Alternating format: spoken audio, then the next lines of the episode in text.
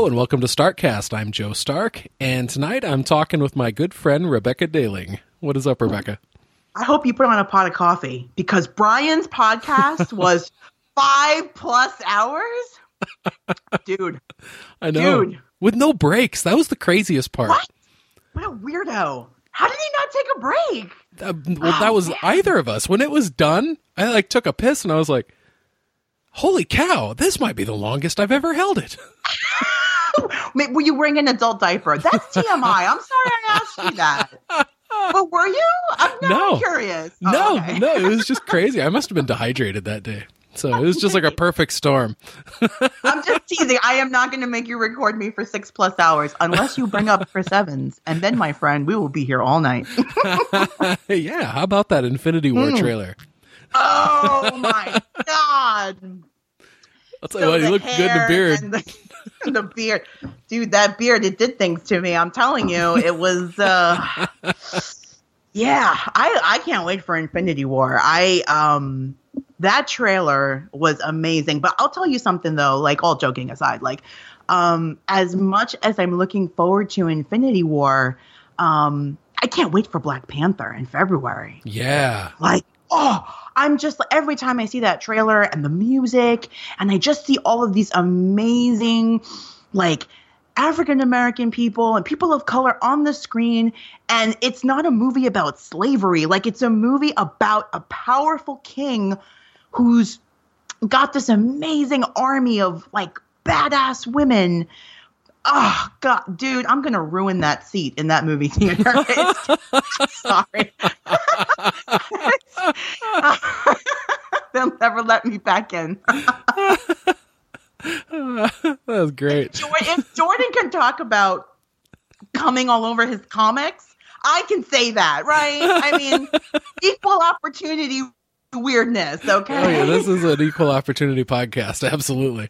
you know, exactly. Like equal opportunity weirdness because Jordan, you know, five minutes into any podcast and he's like, you know what, guys? Like, I, I came in my pants. And then, like, I have to listen to that for the next hour. And I'm just like, no, come on now. Then, then I get to be weird too. That shit does come up a lot, doesn't it? That's what she said. Hey, Boom, I'm here all week, folks. Dip your waitress. well done. Oh, thank you. This is my this is glass number two of sangria. So who knows what's going to happen tonight, Joe? so I um, this is the same sangria I was drinking last week when I recorded um with Brian. And that night was hilarious because it was like the comedy of errors. Like he was ready and I needed more time. And then I was ready and his computer was updating. And then something was wrong with my Skype when he called me. And then we started the episode and then it, it, it was sucky. So we started over. And then I think he was drinking and I was definitely drinking. And I went back and I listened to that episode and I sound like an insane person. Like I'm sure I will sound insane here tonight too. Like I sounded nuts. And I'm just like, wow. Okay, Rebecca. That's awesome. I'm an episode behind in Runaways, so I haven't caught up with you guys yet. But I've been Oh. loving your recap show. Thank you so much. I completely shamelessly plugged our show, Runaways TV Talk, on iTunes and podcast. And follow us on Twitter. Um, I completely shamelessly plugged it. Um, Oh, good you know deal. what? Thank you, thank you. I I'm glad that you're loving it. Um, God, it's just it's just such a good show. I really like it a lot. I mean, even if even if I wasn't doing the show with Brian, I I would I would be watching it every week. It's just really good. Yeah, the mystery that they've woven into that story is really, really intriguing. Oh, and I mean, if you listen to me and Brian, like we have tons of theories about stuff, you know. So Yeah. I, I some of them are probably way off, and and you know, you have an advantage over me that you have read the comic, and um, I have not. I'm holding off until the the show is over, until the season is over, and then I'll read it. But um, yeah, so I mean, my my theories could be like way off. Uh, but you know, we'll see where it goes. I think I'm right about certain things, but yeah, we'll see. The new episode drops tomorrow, so I'll be super, super excited to watch that tomorrow. Awesome. Yeah, I just need to need to carve out the time to watch that next one. I might watch it tomorrow morning. Oh yeah, yeah, cool. Yeah, sometimes at work, um, thank God my boss doesn't listen to podcasts, but like sometimes at work, because I, I I work for a doctor, and so when she's in with a patient, like I have some downtime, like, and if the phone's not ringing, I'm like, well, maybe I'll pull up the old Hulu on the iPad and watch some TV and stuff because other than that, like it's kind of dead in my office, kind of quiet. So I, I mean, I, I know I have like a total like dream job that I have the opportunity to do that. So I'm not going to complain too much about my job because I have time that I can do that. And I know not everybody does. So, but, uh, no, I, I know what you mean though. Um, oh. I remember I used to have lots of time to read books in a, a job I had had in the past and mm-hmm. it was i mean there was shifts where it was so dead where i would crush a thousand page book over two to eight hour shifts. Oh wow. Yeah that's a lot of downtime. That it, that's dedication. Like i i loved i love reading. I've always loved to read but i don't know if i could do that. Like that's that record yeah that is that is focus. That is that's great. I I find myself getting distracted really easily. Like I start a book and I'm like, wow, this book is really interesting, and I'll get distracted, and then I'll I'll read some, I'll start something else, and I'm like, wow, this book is really great, and then I get distracted, and so I have like three books that I'm like a quarter of the way through, and I'm just like, okay, Rebecca, pick one and read it and then go to the next one. It's not that hard. well, that's the way I read now with comics because there's so many different titles that I read on a mm-hmm. monthly basis where it's like mm-hmm. it, it's almost a little much to keep straight in your head at times, especially when I go through and binge read like six different titles at once. But mm-hmm. recently I've been trying to actually let stuff stack up so I can read like a few issues in a row. Oh, that's nice. Uh, yeah, that's a smart idea. That's that's definitely a smart idea. I am like I've been slacking on my week to week comics. Ugh. Um and I'm behind on Dark Nights Metal. Like I've just been like behind on everything. Um but I have to catch back up because I know there's tons of amazing stuff coming out and oh my god, like there are times where I'm just like, why am I not independently wealthy? Like, why can I not just have, why can I not just be like Tommy Wiseau from the room and just have this bank account with no bottom and it's just endless, you know? Uh, yeah, but it's, oh God, it's an expensive habit. It can get expensive. Yeah, yeah, I know. There's so many of them that I would like to add to my pull list, and it's like, oh, don't, don't do it because mm-hmm. like i remember when i got into it i set a limit of okay i'm going to do 10 and now i've got 21 yeah exactly that limit fuck. goes right out the window because every time you go on wednesday to the comic shop, it's like, oh, this is a new image title. Oh, but this looks really interesting. Oh man, this is a new story arc. And then, you know, you get sucked in and it's just oh man, it's tough. And you know, when I went to New York Comic Con this year, like I had a lot of comics, you know, to be signed, and I was glad I had them. Um, and and that's where I met Gail Simone um, yeah. at, at New York Comic Con. She is such a pip. She is hilarious and super nice to talk to and you know took time like she didn't just sign it and was like goodbye like she she took time to talk and interact and i was wearing my my uh, wonder woman cosplay and and she asked me about it and which was really nice and um I and her her husband was there with her. He's like her right-hand man and he was super cool and and um yeah, she she was fun to meet. I I enjoyed meeting her at uh at New York Comic-Con. Yeah, and you got me that clean room script. That was so nice of you. Oh, it was my pleasure. When I saw that she was selling them, um, I said, you know what? I said, oh man, Joe would love that. And and she signed it, which I thought was really nice. And, yeah which I thought was really, really great. And uh, yeah, I knew you would love it. You, I knew you would appreciate it, so I, I sent it off to you. Um, but yeah, that's uh, well, you you turned me on to Clean Room. Uh, you you sent me the first trade, which was so thoughtful of you, and I loved it. I yeah, that's a absolutely story. love that Maybe fun's amazing. not and the then, right way to describe that. Yeah, no, no, fun is not the way to describe it, but it's it's so interesting. I know fun. Let's put that in uh, in quotes there. Fun for clean room, but she um yeah, that's um that's an amazing story. Uh, I still I only read the first trade. I have to go get the rest of them, and um, but I do want to finish the story arc. And I got like the first trade of Nailbiter. Um, and I know you and Rod finished already, like the whole you know story arc. So yeah. I'm like, all right, well, I'm like mega behind but at least I'm gonna read it and I'll, I will because I know you guys both love it. So I will I will definitely read Nailbiter. I just oh, there's too many things to read. That's the problem. yeah, yeah. There's so many good books out there.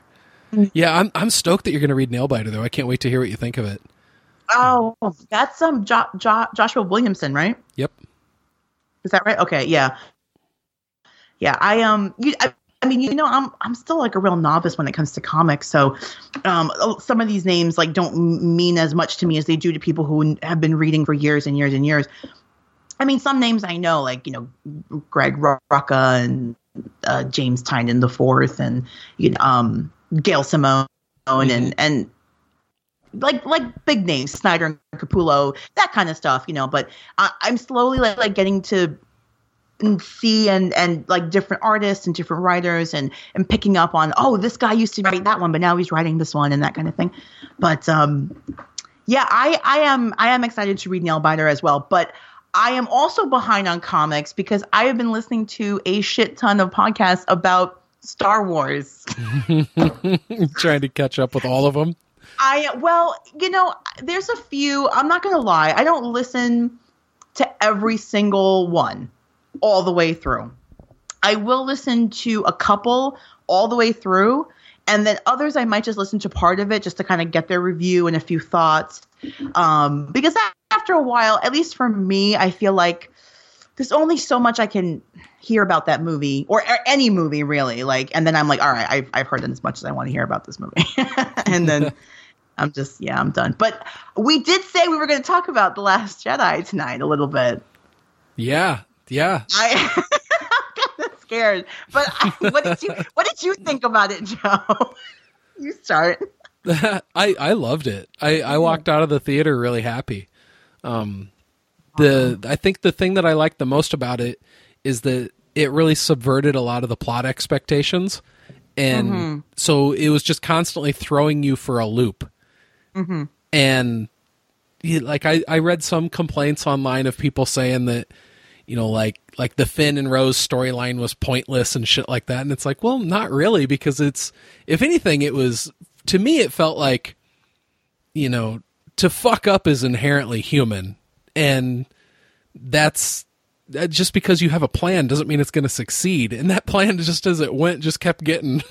It was mm-hmm. more like mm-hmm. they were sticking with it because it was their only fucking option. And at the end of the right. day, you know, hope ran out on it. And that was a big theme in that movie as well. I mean, Leia even said that at the end that, you know, all the hope in the galaxy was gone. And I don't know, I, I liked it. I liked it a lot. And the badass scenes that were in that movie were fucking incredibly badass. And the humor in it didn't really bother me. I mean, I there were parts where it seemed uh, approaching silly, but for the most part, I, I really fucking liked it. And I even had a person sitting three seats away from me with an annoying fucking laugh that laughed at everything. That was probably me. no, no, this this this lady was. I flew awful. all the way out to Iowa just to watch it over there by you, Joe. and her husband had a wal- like a walnut sized fucking bladder. This dude got up and walked past me three times during that movie. Oh. And I was in a reclining seat in like the Joe uh-huh, Vitale uh-huh. seat on the end with the oh, handicap in front of me. You had, you had the Joe Vitale seat. Yeah, yeah. I, I had a Vitale approved fucking seat selection. Nice. But the only thing is, is when that recliner leg part lifted up, I had to put it down for anybody else mm-hmm. to get through because there was a fucking guardrail there. And so I had to like keep watching out of my peripheral vision to see if fucking walnut bladder was going to get up and have to go again.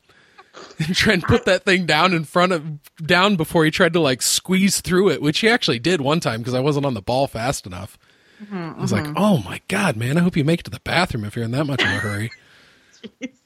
yeah, I saw it in a in a similar situation. Like I saw it. Um, my friend and I splurged we saw it. it it's called RPX. It's the Regal Premiere Experience because we have a we, we we have like all the big chains out here in New York, Regal and AMC and and all that stuff. So we saw it at a Regal, and we had like so it was it was it was almost like an IMAX because it had like the really wide screen and it had like mega surround sound and blah blah blah and um, reclining seats and all that business. Um, I I will be totally honest with you. I that movie was nothing what I expected. It was nothing what I expected. I thought we were going to get all these answers. I I thought we were going to get who Snoke was. I thought they were going to tell us who Rey's parents were, and it would be like this mind blowing revelation. Because I walked into that theater saying, "This is Star Wars, and it has to be Skywalker because that's what Star Wars is." But I had always wanted, going forward, like after Episode Six, when they started to move into like Force Awakens and all that, I wanted them to move away from the Skywalkers because I'm like, there has to be more than just one fucking family in this entire god in this entire galaxy. Like, yeah. there has to be other people. Like, and there has to be more than just one girl in the whole galaxy, Princess Leia. Like, there has to be more people in this galaxy. And so I, but I just assumed that we would just get more of the same, and not that I would have hated that because I I love Star Wars, I love it a lot, and with this movie, I feel like everything got turned on its ear, and so I, I did not mind the humor either. So uh, some of the jokes did not land for me. Um, like I felt like they just they weren't funny for me, but it didn't bother me. I didn't think there was too much humor. Um, I I did love a lot of stuff about this movie. I loved like when Rey and Kylo fought back to back in that in Snoke's room with uh, against the Praetorian Guard. I thought that was a great scene. Yeah.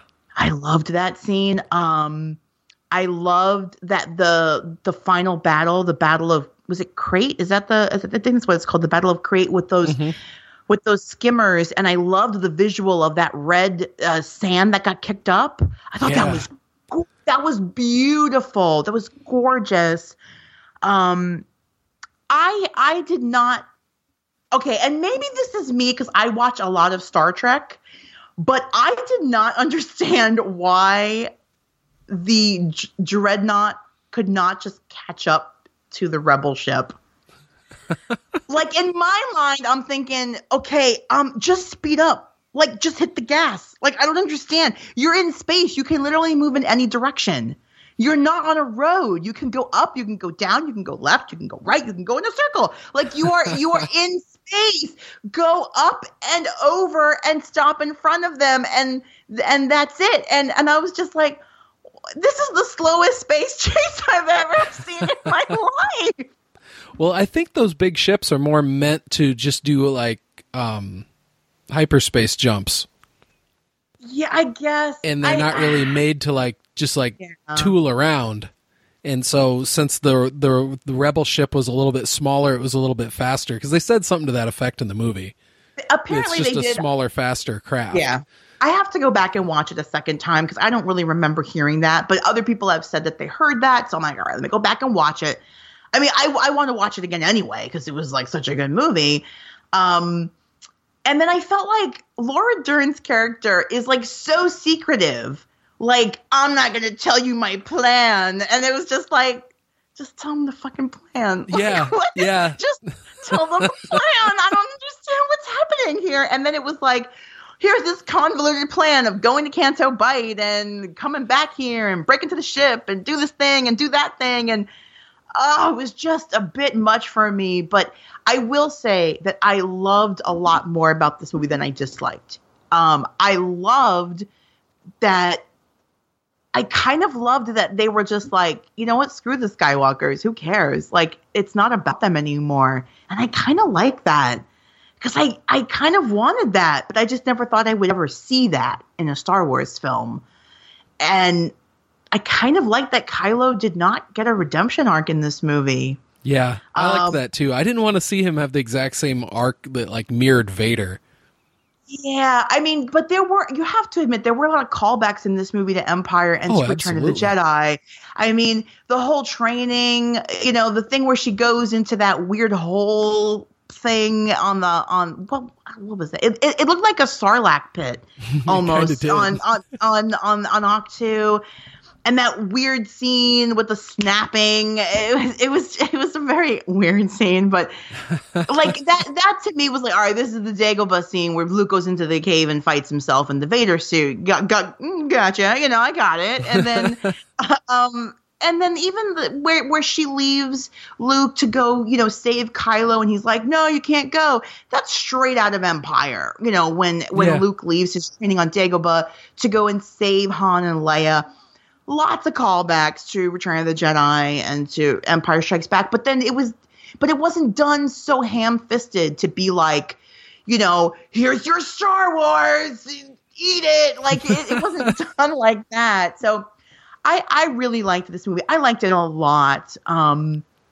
I I will watch it again because I will say though after it was over, like it was over, and then like I got up out of my seat and I was just like I need to sit down again. And I sat down. Like my friend was like, You've just been sitting for like two plus hours. I'm like, No, I need to sit down again. I need to think about this for a minute. because it's just so different. It's just so different than what I expected from a Star Wars film. And that's not a bad thing for me. Yeah. Um, yeah, I didn't think that was a bad thing either. But I do understand why there are people that don't care for this movie. I do understand why. I completely get it. It's the same thing of I understand why there are some big Trek fans that do not like Star Trek Discovery. I totally understand why they don't. And and I like it, but I get why other people don't. So, you know, it's like you can't please everybody. I get no. that. But man, I did enjoy I did love the scene where Luke said goodbye to Leia.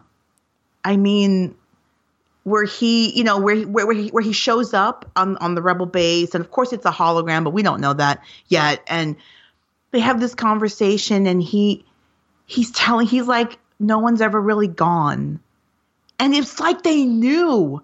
It was like they knew she was gonna die when they filmed that scene. It was weird, and. I mean, I was bawling. I was bawling buckets, Joe. It was oh, it was so emotional. And then oh man, I, there's a. I mean, the more I think about it, the more I really like this movie. I really, really like it, but I, I do want to see it again. Um, but man, that was it was such a good movie. I, I I mean, there were stuff I didn't like. I mean, the whole like Leia in space scene was a little silly. It was a little Mary Poppins. I'm not gonna lie. A lot of people said it. It's kind of true. It's a little Mary Poppins, but um, I also didn't mind the way Luke died. I thought Oh yeah, spoilers, everybody. Um, I didn't mind. Too late. I spoiled it for you. Um, I didn't, I didn't mind the way Luke died. He no, I thought it was perfect. thought it was perfect too, and then like the twin suns and oh god, it was so much beautiful imagery in this movie. And I mean, Rian Johnson was just like, "Fuck you and your Snoke theories." like, who cares? he didn't care, and ah. Um, so when he disappeared into the force like that and then his yeah. robe blew away do you think we heard like a clank of his little robot hand hitting the fucking stone? We should have right? We should have heard the clank unless that ain't blowing away hold, in the breeze. Hold on. Do you think that when he comes back as a force ghost because he's coming back as a force ghost you think he'll have the the metal hand? He shouldn't because when we saw Va- when we saw Anakin come back as a Force ghost, he had all his parts. That's true. He yeah. shouldn't have the metal. What happened to that hand? Just, I'm telling you, it's laying on that cliff. Eventually, those caretakers are going to come out to sweep, and they're going to pick it up and put it on a little shelf. Some porg picked it up, and it's in a porg nest. those stupid porgs. Ugh, they made such a big deal about those dumb animals. Yeah. And it was just like, really? They were in the movie for like all of 10 minutes, if that. And yeah. this is just sell toys. I oh, just, absolutely. I mean, you got to take that into regard with a lot of this shit. But, yeah. you know, I mean, as far as like the, um, like the new tech and stuff that we saw in this with the different, uh-huh. um, you know, we got to see dreadnoughts, which was dope. We got to see those, um, those skier things that were on Crait. Mm-hmm, um, mm-hmm. I don't even care if they want to make toys of that stuff. Fucking good. Those are awesome. they they were awesome. I I thought I will be honest though, I was really pissed about Phasma. I really thought we were going to get more of her in this movie. I thought she was going to be more powerful. And I you you watch Game of Thrones, right? Oh yeah. Oh yeah, of course you do.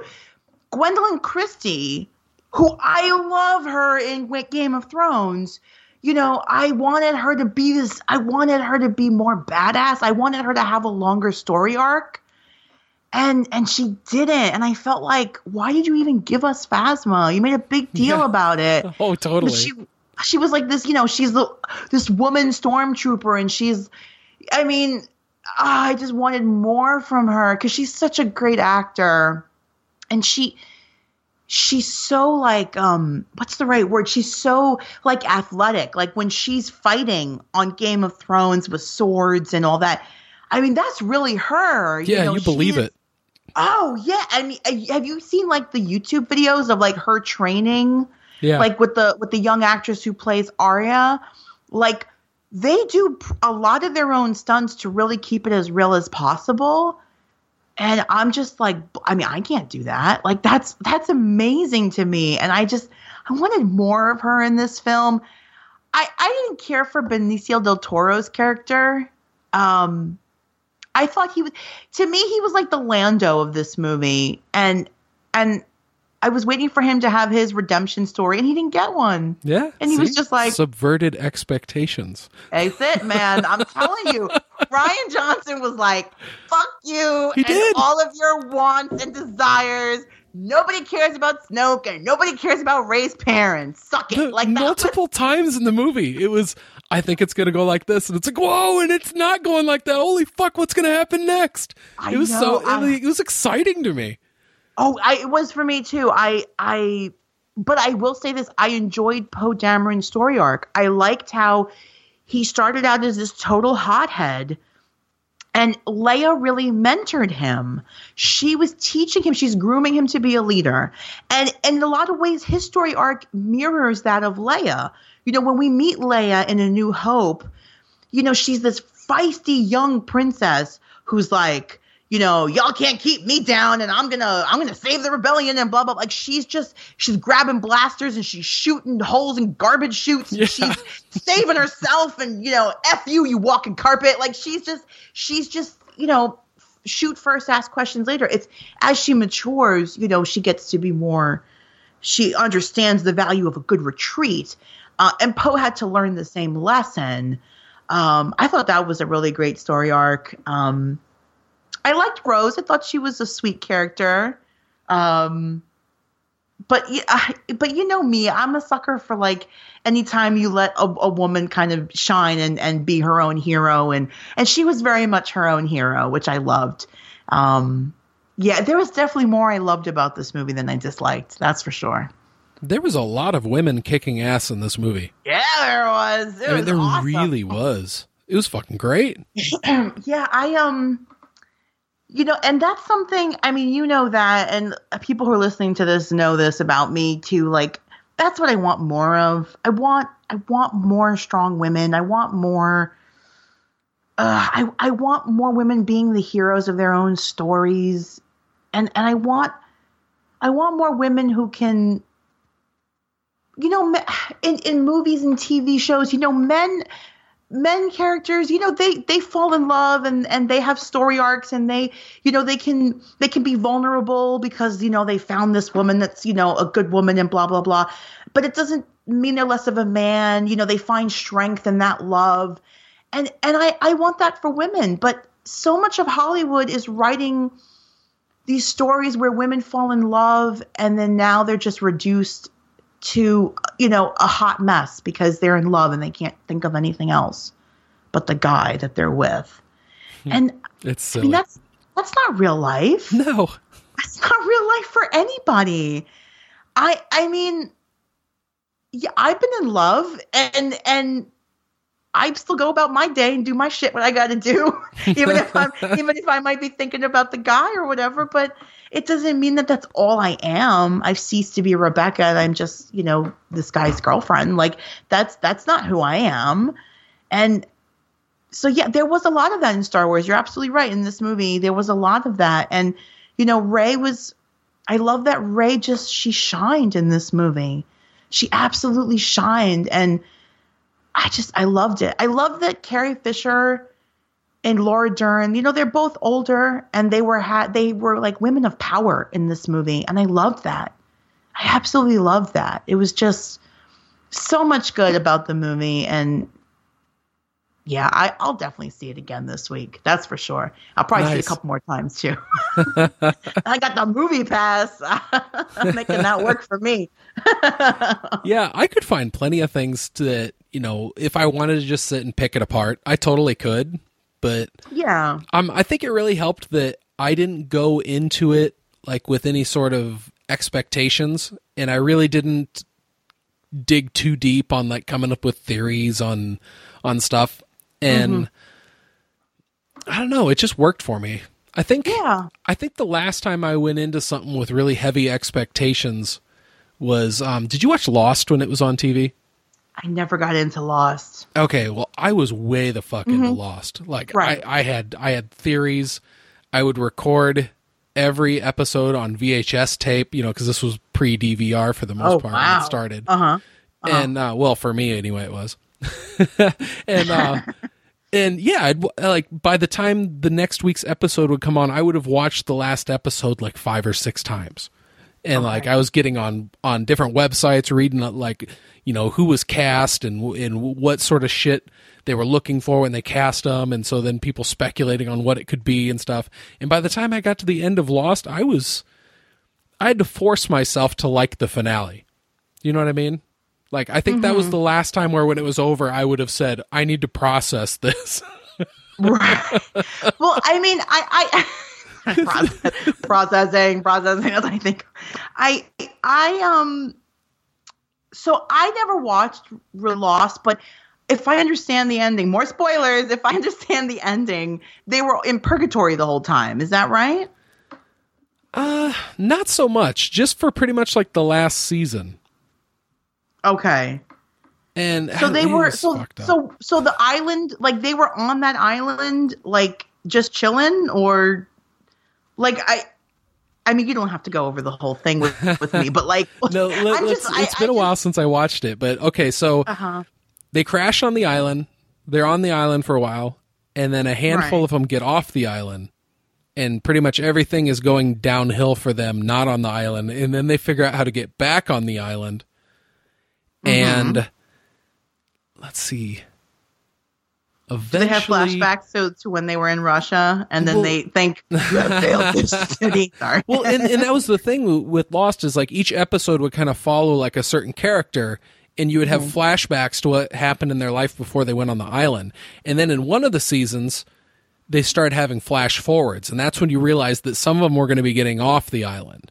And then mm-hmm. in and I believe it was the last season, they had what the the showrunners were calling flash sideways and that's when they were flashing to this alternate like reality that was basically pretty much purgatory. And then mm-hmm. once once they all got to this place then they could all leave together and go on to the next thing. And so it's kind of like oh that's that sucks. It's like it was like what about all the cool stuff that you explored on the island? Like who, like who, who built the big fucking statue of baphomet and and like who carved all the fucking tunnels under the island and how did the hieroglyphs get there and like what's up with all the mysticism and like the like they they build the island as like a character on the show and mm-hmm. so they mm-hmm. teased off all this really neat shit but in the end they didn't fucking tell you about any of it and I was so invested in wanting to know and believing that they were going to tell me. And so when it didn't happen, like a part of me was really indignant about it. And so that's kind of, and then and I I kind of felt that same way, but in a in more of like a book snob sense with uh, mm-hmm. Harry Potter and the Prisoner of Azkaban because that one takes a lot of deviations from the book. Mm-hmm. And so I went into that one thinking it was going to be just like the book, and it wasn't. And so, uh, the, and those two experiences were somewhat close together. And so I did some soul searching, and I was like, well, you just fucking go into things with an open mind and just see what they're going to give you. You know what though? That's so hard to do. Fuck yeah, it, it is. Really, it's so easy to say that. Like just going with an open mind. Oh, it sounds so simple. and I am I am the worst because I am a book reader, right? So a lot of times I'll read the book and then I'll go watch the movie. And and I think that sometimes I I I mess myself up. Yeah. Because I read the book and my imagination has put together what I think it'll look like. And then when it doesn't meet what I wanted, like I can be disappointed because then I spend the whole time, well, in the book, it was like Yep. this, in the book, it was like that. Um, and it's so hard. I mean, I get it. Like it's hard to adapt from the from the written word to the visual screen. Like I understand that that is really hard to do, and and I I think that's why I've kind of like stopped, not stopped, but I I I have to kind of talk myself out of it. Like don't compare, which is why like I don't want to read the Runaways comics yet because I know I'm going to do it. Like I fucking know I'm going to do it. I'm going to read the graphic novel and then I'm going to watch it and be like, "Well, in the book it was like this and it's not like that." And and it, I'm just gonna ruin it for myself. So I'd rather like finish the show and then read the book. And ugh, yeah, it's. it's I know. I I do it to myself all the time. It's like there's a show that's gonna come out in in January called The Alienist, right? And I've been following it because it looks really interesting, right? It's like turn of the century. It's like forensic science. I love all that stuff, right? It takes place in New York. I love all that stuff, right? I find out today it's based on a book, right? So of course, what do I do? I'm thinking like, oh, I should read the book. No, I'm don't read the book. Don't read the damn book. Watch the movie. Watch the show first, and then read the book Yeah. because you're just gonna mess it up for you. We'll let the show get ruined in retrospect, right? I know exactly. then I can compare and do like a retrospective or whatever. But yeah, I'm like, no, Rebecca, learn from your mistakes in the past. yeah, it's it's so hard to go with an open mind because nothing can compare to your own imagination of what you envision this character or this story arc to be like. And then, of course, the director has their own de- uh, their own vision of Yeah. what they want to do, etc. So, ah, whatever. But I I liked The Last Jedi a lot. I liked it a lot. I will see it again, and definitely when it comes out on DVD, I will buy it. I mean, I own the other ones too. I own Force Awakens and Rogue One and all that. So I will definitely, I'll I'll buy this one too. Like I enjoyed it a lot. I kind of like. I kind of like that Rian Johnson gave everybody the mi- middle finger F you in your series. And my only fear right now is that JJ will JJ will go safe for the third movie. I think I think he'll go safe. And and Uh, I feel like he'll undo all the cool stuff that Rian Johnson did. But yeah, we'll just have to wait and see. two years, you know, I'm, I'm not gonna I'm not gonna start theorizing now because then it'll just be like ridiculous. But yeah, I'm glad that you enjoyed the movie though. I'm I'm glad that you enjoyed The Last Jedi. That's cool. Yeah, for the most part, I'm easily entertained. So, I mean, nobody should really be taking, at least when it comes to TV and shit like that. People shouldn't be like, oh, well, fucking Stark liked it. It's like, yeah. Oh well, Joe full, Stark full, full disclosure, I fucking love Justice League too. you did. I did. Oh wow! Look at the time. I gotta go. I real I think that'll be like my new guilty pleasure movie. Like the parts of that movie that were bad were like, oh, it was like so bad. but like the parts of it that were great, like made me so happy as like a DC fanboy that I didn't even care. Um. But oh my god, the parts of that movie that were bad were so bad. So what were the great parts? I'm serious. I don't know what they were. I'm not trying to troll you. I really don't know. No, it's okay. okay, okay, so let's start with the most egregious one and let's see if you want to continue. Okay. I really fucking liked Aquaman.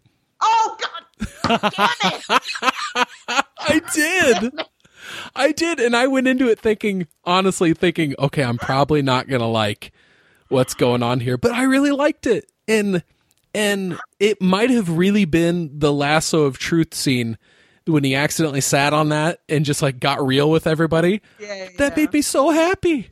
You and the know, fact that I, I'm sorry. Go ahead. Go no, ahead. no, no. Go ahead. I, I, that was the one Aquaman scene I liked. That was the one Aquaman scene I liked. Uh, everything else was shit for me. Mama, I just, if I wanted to jam a fork in my ear if he said anything else. I was just like, stop talking. Stop. It didn't bother me at all. I don't I, know. you know what? I'm glad that you liked it because Uh, there were plenty of people that didn't. But I'm glad Oh, that man. you liked it.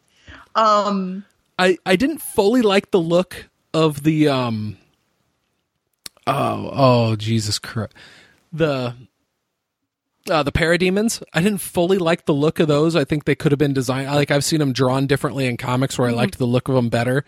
Um, I thought Steppenwolf. I, I every time I hear that name, I think Magic Carpet Ride. yeah. And it's like, it was like what? Why? Why would you do this? And like the CGI on him, like looked like a video game. Uh, the the stuff they had him saying was like, "Oh mother," and it's like, stop. This is borderline creepy. You know what bothered me about Steppenwolf was the actor who voiced him. It, the actor's name is Ciaran Hinds, and I've seen him in a lot of stuff. That name sounds really familiar. He has been in. I'm trying to think what you might know him from. Um, gosh, he's been in. He's done a ton of stuff. He was in. Um. Oh God, damn it! What was it? Uh, he was in the Phantom of the Opera movie, which I don't know if you watched at all. like, oh yeah, I've seen that one. Yeah, no, Sorry. no, it's it's all good. You know what? It's all good. I I'm a sucker for musicals, but it's it's all good. Um, he's anyway, whatever. I have I've watched him in a lot of stuff. He's done a lot of like BBC stuff, which I love. I love all things BBC. Um, he's a really good actor, and he's very expressive. I felt like Warner Brothers really missed out on not doing mocap with him, like they do with um with um uh, Mark Ruffalo when he does the, the Hulk. Oh okay. I feel like they missed a really good opportunity to make a really interesting villain and um instead, you know, you just have this incredibly just completely CGI'd and um thing and he did his um lines in a booth separate from the actors and I just Weird. I, I just for me that didn't work. Um and I kept waiting for the real villain to show up. Like I thought I thought Darkseid. Okay, so he was in Game of Thrones. He played Mance Rayder. Um I think he did some Harry Potter stuff too, but I don't no watch Harry. shit. I The dude think he who played in- Mance Rayder, that was um. Yeah, yeah, yeah. Okay, did you ever watch HBO uh, Rome on HBO? No, but I know of it. Okay, so the dude who played Mance Rayder, I'm pretty sure that was the same guy who played Julius Caesar on Rome. Oh, cool. Yeah. So yeah, like that maybe that's like where you might know him more from. Um but I've I mean I've seen him in a ton of stuff. He was in John Carter apparently, which I didn't see. He he played he played Aberforth Dumbledore in Harry Potter and the Deathly Hall- Hallows Part 2. Um but I'm, I'm not a Harry Potter fan, so like that doesn't really mean anything to me. Um y- you know what? Um he was in Rome and he played Julius Caesar. That's what you were talking about, right? Yeah. Okay, yeah, that was him, same actor. Okay, yeah, I was That's- just looking up on. IMDb. Yeah, me too. That's You beat me to it. It's the same actor. It's the same actor, and I've seen, I've, I've watched him in a lot of different stuff. I just felt like this could have been a really, really great chance for you to take advantage of such a really expressive face, you know, and just yeah. no, and then Unreal. the Lord of the Rings thing, three boxes, and we'll separate them. Ugh. I mean, come on, Hey, we've like I said, them. the parts of the Whoa, my mic stand just fell. Uh oh. hey, we got it. How loud's that going to be? I like went to move it and the whole thing fell over. I'm like, son of a bitch. yeah. Even my I- mic stand's like, shut up about Justice League, you ass. no, your mic stand's probably like, stop letting Rebecca talk so much. That's probably what it's doing. But no, what I was gonna say is, I mean, yeah, the that movie could have been so much better than it was, but it had like the little nods to the comic that just made me happy. Sure, Yeah. It, it felt I, like a, a weird episode of Justice League Unlimited. Yes. Thank you. That I've been saying that for weeks. I, it felt like a long episode of Justice League Unlimited. And if I want to watch Justice League Unlimited, I'll stay home and watch Justice League Unlimited. I wanted my black suit Superman. I yeah. wanted my evil Superman, and I didn't get it. Instead, I got Superman with a fake lip, and and it was it was so bad. It was terrible, and I'm just like, okay, so I saw the same. I saw this movie with the same friend I saw just um Star Wars with, and she's. I mean, as much as huge of a Chris Evans fan as I am, she's a Henry Cavill fan. Like she's way into Henry Cavill, right? So she's like, "Oh, I know his lips. That is not his lips." and she was very upset that they messed with his face. And it's just, I mean, the whole thing was just ridiculous. And I like the Flash. I I loved Ezra Miller as the Flash. Um, although I didn't understand why he didn't understand how to run, but I enjoy I enjoyed Ezra Miller.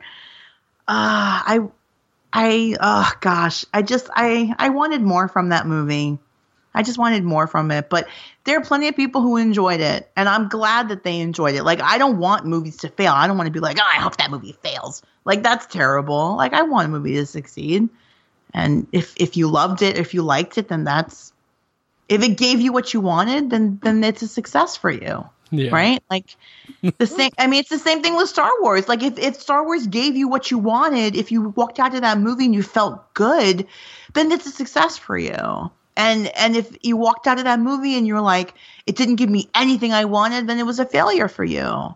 And you know, that's movies are so subjective.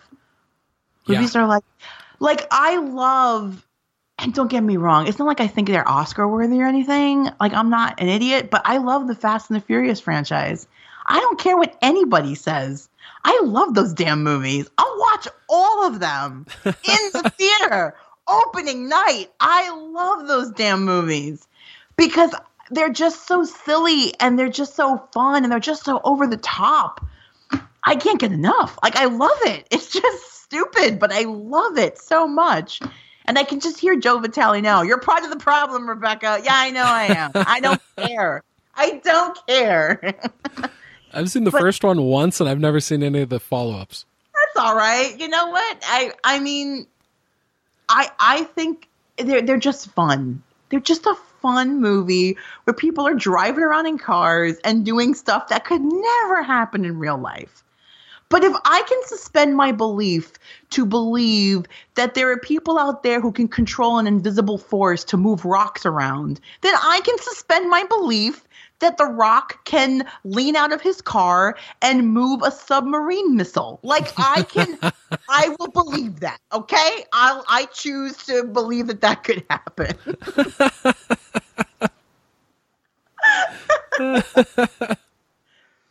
yeah, I remember the trailers for that one, and I'm like, "What the fuck is going?" on? And then I heard it like talked about it on a bunch of different podcasts, and I was just laughing so hard Oh my god! Like, I, man, do I have to watch the first seven again to like to know what's no. going on in eight? You do not. Just watch it. There was which one was it? I think it was six. Six had the longest runway I've ever seen in my entire life. There was the scene where this plane is supposed to be taken off, and of course, the team is trying to stop it from taking off.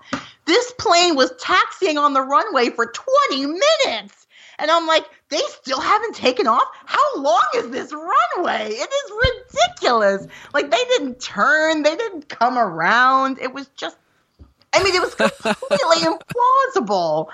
But I had fun watching it. Like, I had a good time. So that movie's a success for me. so silly. oh my gosh. Uh, I'm trying to think of man, I had something on the tip of my tongue there. and then it immediately went to ask Rebecca about the fifth element. oh, the fifth element? I fucking hate that movie. I hate that movie. I only thought of it because I had posted that thing on Facebook. that movie is so stupid. I hate that movie.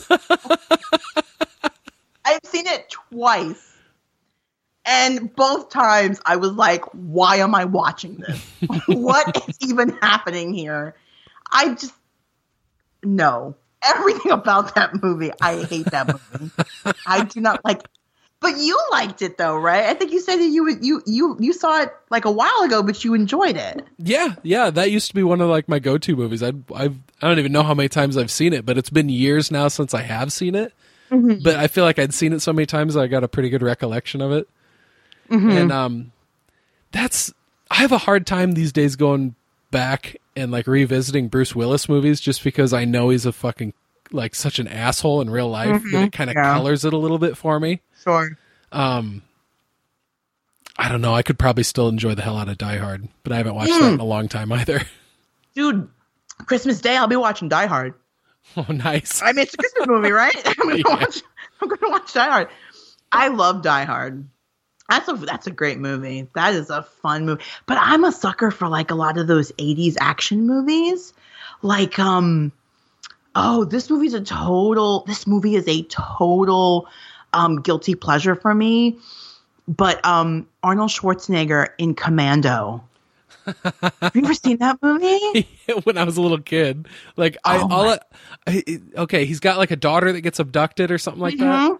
And Played by I, Alyssa Milano, a really a really young Alyssa Milano. Oh wow. yeah. I remember there's a scene where he's like carrying a fucking tree on his shoulder.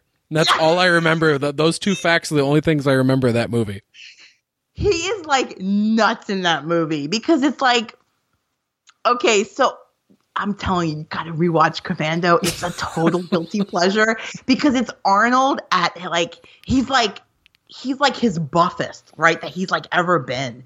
I mean, he's not flabby. He's like really, really buff, and he plays like this ex-military guy, and he's living on this like remote place with his daughter and then like his former army uh, captain or whatever shows up and he's like someone's killing off your team you gotta go you know figure this out and the bad guys show up and they kidnap his daughter and they tell him he's got like i don't know 12 hours 16 hours to like do this mission for them or they're gonna kill his daughter. And then he spends that time escaping to go and rescue his daughter. And it's just arnold being arnold you know and like killing people in crazy ways and he jumps out of a plane and I mean it's it's nuts. And of course you know he saves his daughter at the end spoiler alert. Duh he saves his daughter at the end.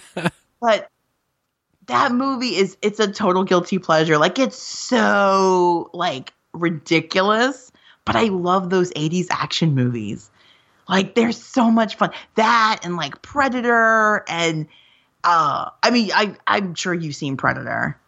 Oh yeah, loads of times. Oh god, that's a great movie. Get to the chopper. Like that's a great movie. the worst Arnold ever. It's a great movie. Oh my gosh. Yeah, I love all that stuff. I, but you know, I grew up watching it, so I love you know the cheesier the better. I go oh, nuts yeah. for it. Dude, I used nuts. to watch Roadhouse constantly. oh my gosh, Roadhouse. it's fucking oh. awesome. I love that movie so much. Oh my god, dude! Like, I wish we lived closer. I'd come over and I'd go on the couch with your kids and we just watch movies because, like, that's not weird, is it? Like, I would just come over. We'd have a movie night because I love all that stuff. Why oh, let my, my kids watch Roadhouse? Are you fucking yeah, crazy? No, I'm, I'm a terrible adult. Like, I don't ever let your kids watch Roadhouse. But well, now Dalton's boning the doctor up against the wall. Oh it takes a lot of quad strength, boys. oh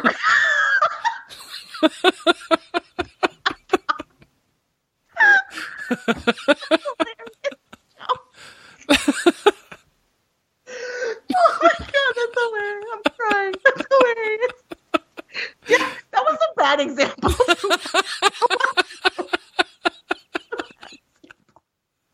That's a fucking excellent movie, though. I don't care. Fun movie to watch. When they're old enough, I will let them watch that. yeah, it's like a rite of passage, man. You know, Roadhouse. It's like I guarantee you, I'll make that same joke. you better. it's a good joke. Yeah. oh man, that's a great movie. And then too, like um, oh Jean Claude Van Damme. Oh my god, I'm such a sucker for any of his cheesy movies. They are amazing. They're life changing. I love his stuff. I used to watch Bloodsport a lot. I think Paul and I talked about that. I th- yeah, you. I think you guys I'm pretty did. sure we did, yeah. I mean, none of them are good. Like, I'm not here to say that they're good movies. I'm here to say that they are ridiculous movies, and they're so much fun to watch. Like Jean Claude Van, back in the day when he was doing those splits. Oh my god! Yeah. Like now, hold, now hold on. Like that's hard enough for us ladies to do, but I can only imagine like how difficult and painful that could be for you guys. if Like- you landed the wrong way, it'd definitely be bad. right? Like you've got stuff down there to adjust. like that might if you land wrong, you're not having any more kids. Like like that's it. It's over. Game over. Like it's nuts. You better hope they'll roll to one side or the other. insane. Yeah, but oh god. Yeah, but you know, I I grew up on all that stuff. You know, I was born in the late seventies and and I can remember like real little watching Star Wars with my dad and my mom. Well, like my dad, because my mom was never into all that stuff, but like Star Wars and Star Trek and um classic movies with my grandparents and yeah, movies were a big deal in my family. Like we we watched a lot of you know because we were like we were six kids. Not six, what am I saying? Six kids. We were four kids. I invented two kids. We were four kids plus my parents. We were six, and um, you know it's expensive to take. I mean, you know, you have a family. It, it's expensive to take four kids to the theater Yeah. um all the time. So, you know, we wouldn't go to the theater often. We would we would go to the theater like maybe once or twice a year. Like it was a big deal for us because we would go to the theater and like we would get popcorn and it was like a big thing. Um but the rest of the time like we would watch a lot of movies at home. We had a huge library and we were back then it was like VHS and even Betamax. We had Betamax too. And um oh man, we would watch a ton of movies growing up and my dad being a big sci-fi fan uh, I remember watching like the the original Dune. I watched that movie like a lot as a kid. Maybe that's why I'm so weird. Like That's a weird movie. That's a weird movie to let a kid watch. Think it's a really strange film. But um, I mean, you and I have talked about Dune before, like how Yeah. much you you enjoy that. Um, yeah, I mean, but like I watched all that stuff, sci-fi and and all that stuff growing up, and then you know watching all those '80s like action movies and Ter- Terminator, Terminator Two, um, all that stuff. I loved all that stuff, and I still do. Like, I have that that hits that big nostalgia button for me. You know, like it just reminds me of like I don't know, like as cheesy as it sounds, like a simpler time where it was just Yeah. you know I was young and and didn't have to worry about anything other than not letting my parents catch me watch a movie I shouldn't be watching. Yeah, that glorious lack of responsibility. Mm, God, I miss those days. I think it's so weird to me, like as kids, and I'm sure you experience it now too, like with with kids of your own. Like when we were kids, like we couldn't wait to grow up, right? Like we would add on. I'm almost seven. I'm almost hmm. eight. Like I'm almost this age, and then when I get to be that age, I can do these things. Like for me, like growing up, 13 was a big age for me. Like that was like a big marker for me because my mom had said to me when I turned 13, she would let me wear makeup. And that was all I could think about. when I turned 13, Rebecca wanted to wear lip gloss and mascara. Like that's what she wanted to do. And I remember turning 13 and putting on like my lip gloss and my mascara and feeling like such an adult. Like, and I was so proud of myself, right? Like, I felt like so, I felt like, you know, the shit, you know, or whatever. And, and, and then, you know, and then you hit a certain age and then you have all these stupid responsibilities and you're just like, what the hell was wrong with me? Why did I want to grow up so fast? It's ah, it's so weird. Like, do you like you must see that with your own kids now though too? Like, Yeah. And I, I remember that when I was a kid because I, the younger you are, the more timeless the summer break from school feels. Because when you're a little kid, you don't need to have much of a concept of time. And the older you get, and the more you have a concept of time, that was the the faster the summer break would seem to go. Mm-hmm. And and now as an adult, it's like, I mean, the kids get their summer break, and for me, I just watch it, and I'm like, oh my god, it's gonna be over for you guys so fast. and I always ask them that at the end of it. I'm like, did it seem like it went by fast? And Mm-hmm. usually they they'll they'll tell me no. Mm-hmm. And what was funny too is like because w- when Aiden first started going to school and he was going back, he was all excited about it. you know, like oh, I'm just so excited to get back to school. And yeah, those days are gone now. Aiden is, is your older son? yes, yeah, he's gonna be ten in uh, January. Oh wow. Wow. Yeah, it's crazy to me. Double digits. Oh my gosh. Oh, it's so weird. Oh my oh my goodness. It is very weird to me. Right? I, I can't believe that I've been a parent for going on ten years. Wow. And they're still alive. Like Yeah. you've you've kept them alive for ten years. That's awesome. Yay! I, I I can't even keep a plant alive. Like it's probably a good thing I don't have kids. oh my gosh. Yeah, it's really like I just like I just turned 40, right? I turned 40 last month. And oh my, it was like the weirdest thing to me. It was the weirdest thing to me to turn 40. And I was just like, is that even possible? Like, how am I 40? It was like when you're a kid, like you have these ideas in your head of like where you're going to be when you're a certain age and like what you're going to do. And then, of course, life happens, right? And things don't always go the way you plan. And, you know, so I don't know. I just, I thought like at 40, like, I, I'd be a mom. I thought I'd, I'd have a family. Like, I have a husband, I have kids.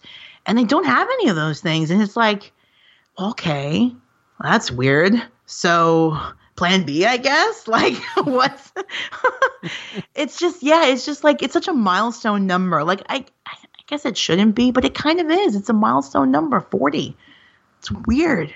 And I see my parents, like, my parents are like 65. And I'm just like, how did that happen? My parents Yeah. are like old people. Like, what's going on? old people.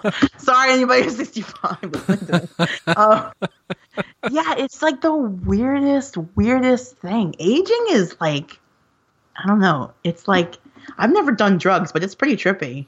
Like, I'm, I'm pretty vanilla when it comes to that stuff. Like, I know you've had people on and talk about like all kinds of stuff they've done, and I'm like, well, pretty vanilla, unfortunately. So, don't have any crazy drug stories to tell you. That's okay. You don't need to go down the rabbit hole. Okay. I just more have thoughts about aging. That's really my.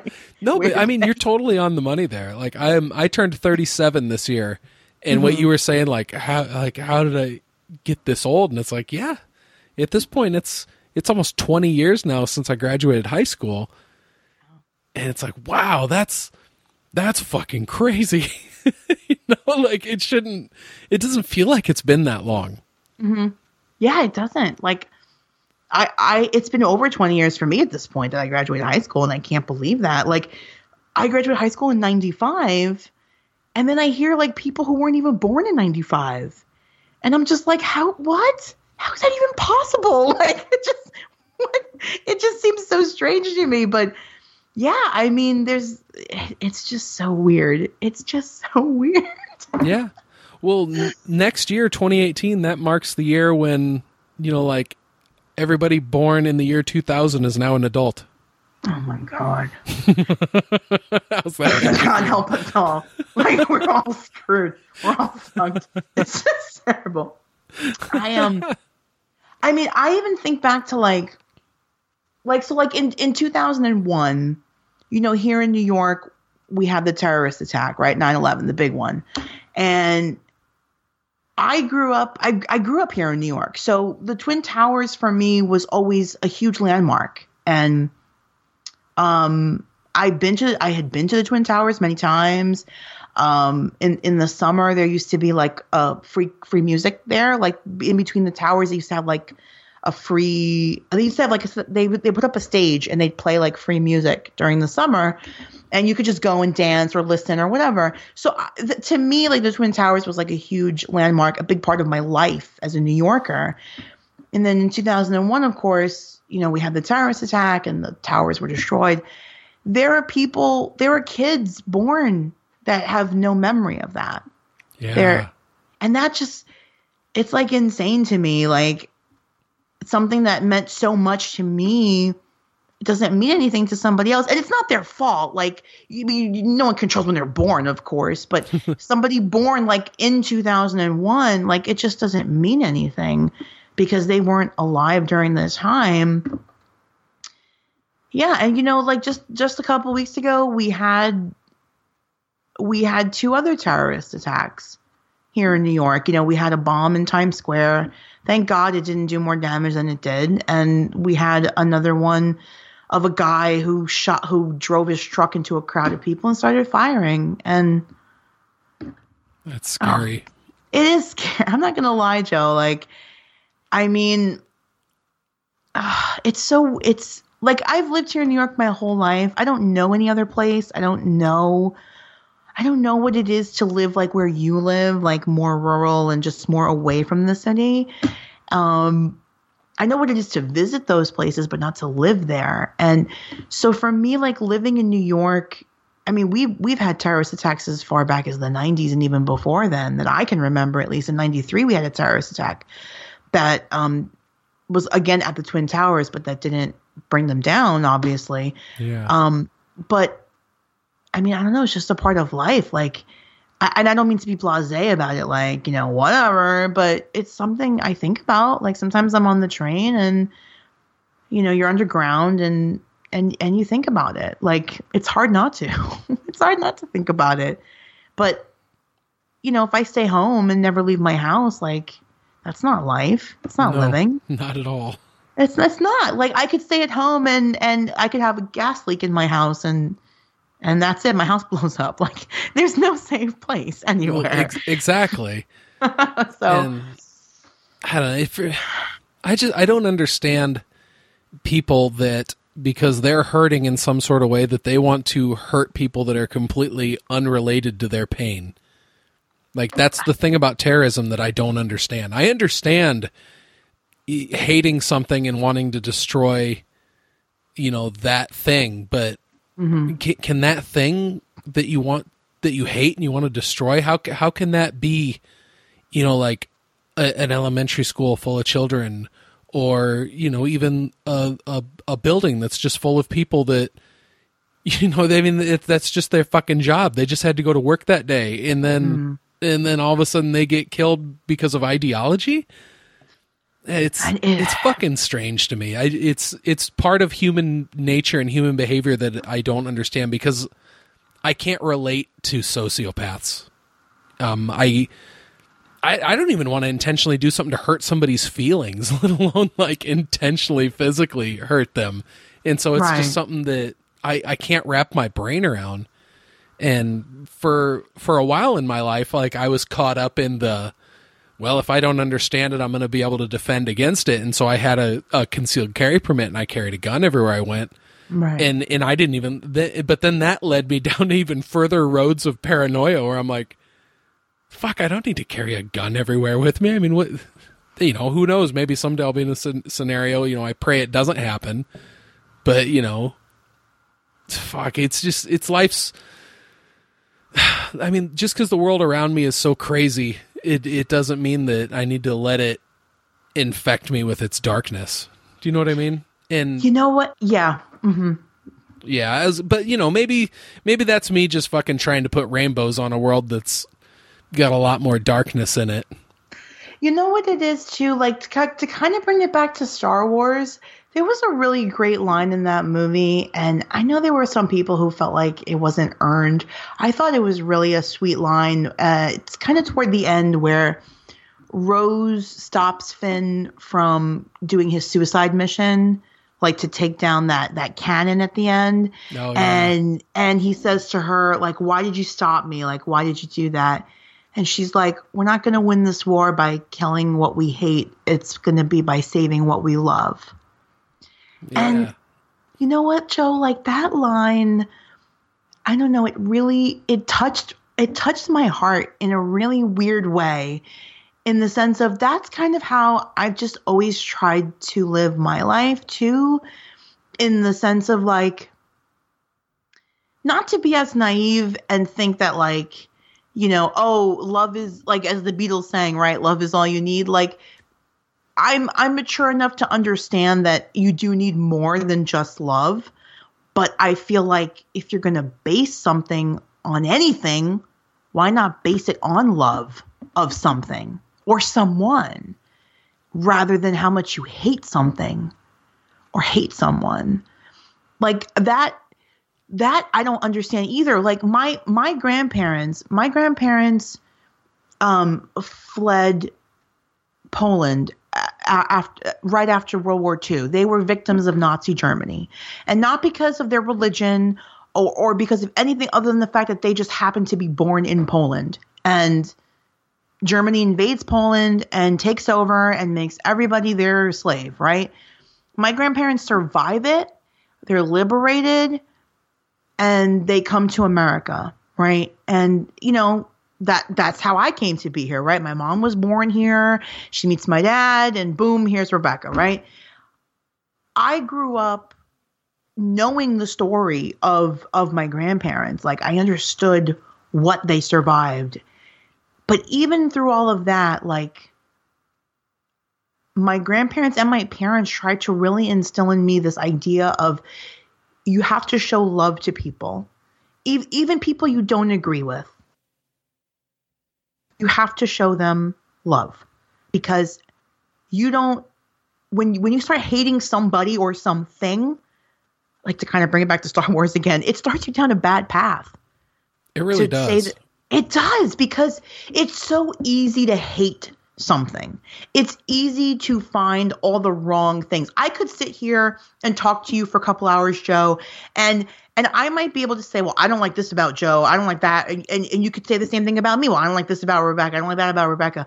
But w- how much more constructive is it for me to say, you know what I really like about Joe? I like that he is positive. I like that he's passionate about what he loves. I like that he loves his family. I like this, I like that. It's maybe it takes more for someone to look for the good, but it's worth it.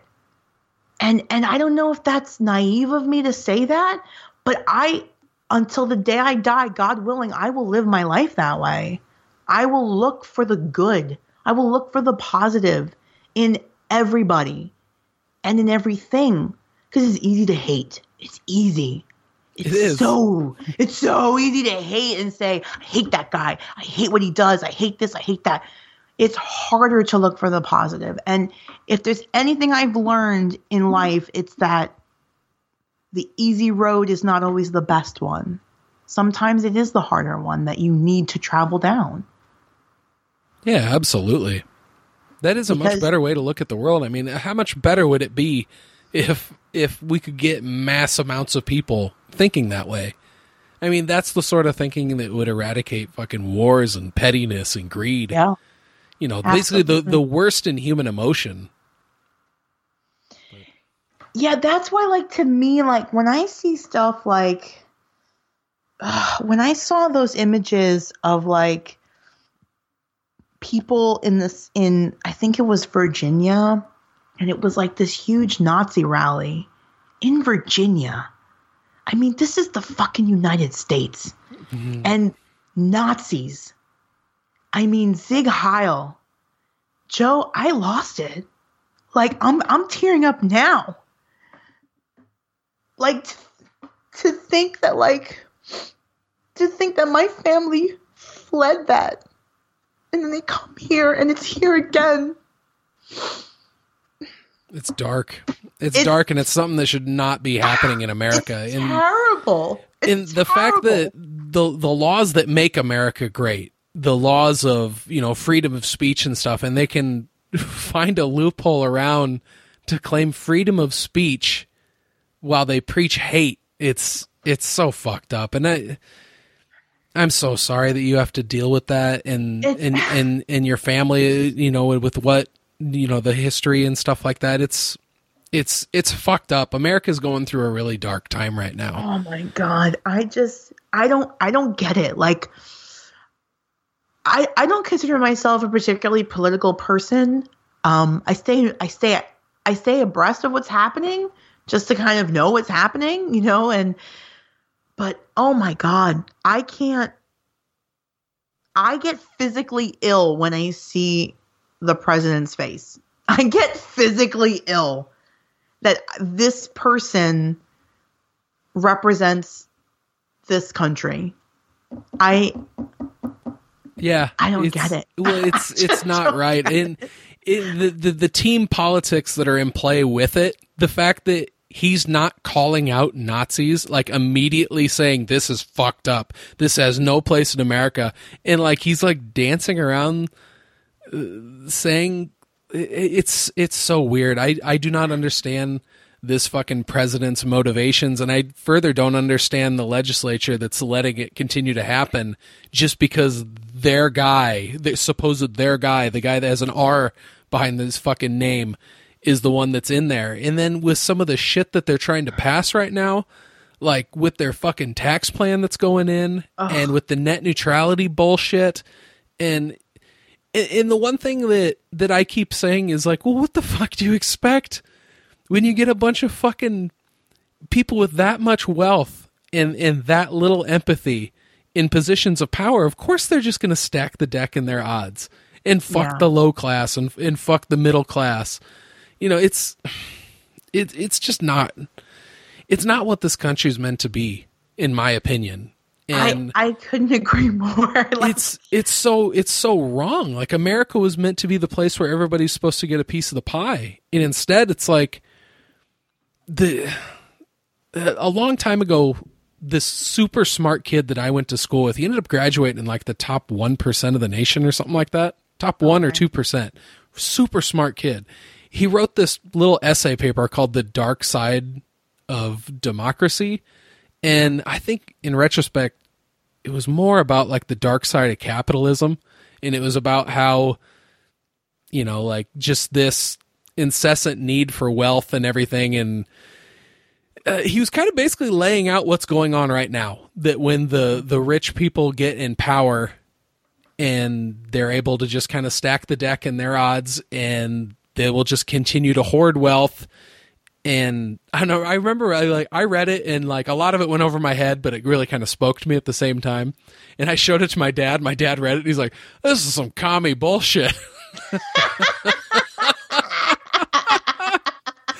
it's like now knowing a little bit more about political structures and stuff, it's like, yeah, that probably was. But um, I I really think that like all out socialism is bad and I think we're seeing right now that all out capitalism is c- kind of turning out to be bad. And so I think you need to have some sort of mixture of both. But I, I, I don't know how it should be. I, don't have any fucking grand ideas. All I know is that what's going on right now doesn't seem fair. And it, it, it seems like it's really fucking over people that it's it's fucking over the most vulnerable people in our populace. And it's it's I mean, nobody said that the world's supposed to be a fair place, right? But right. but if America was supposed to be this better thing and we're supposed to be the wealthiest nation, then why does it feel so fucked up?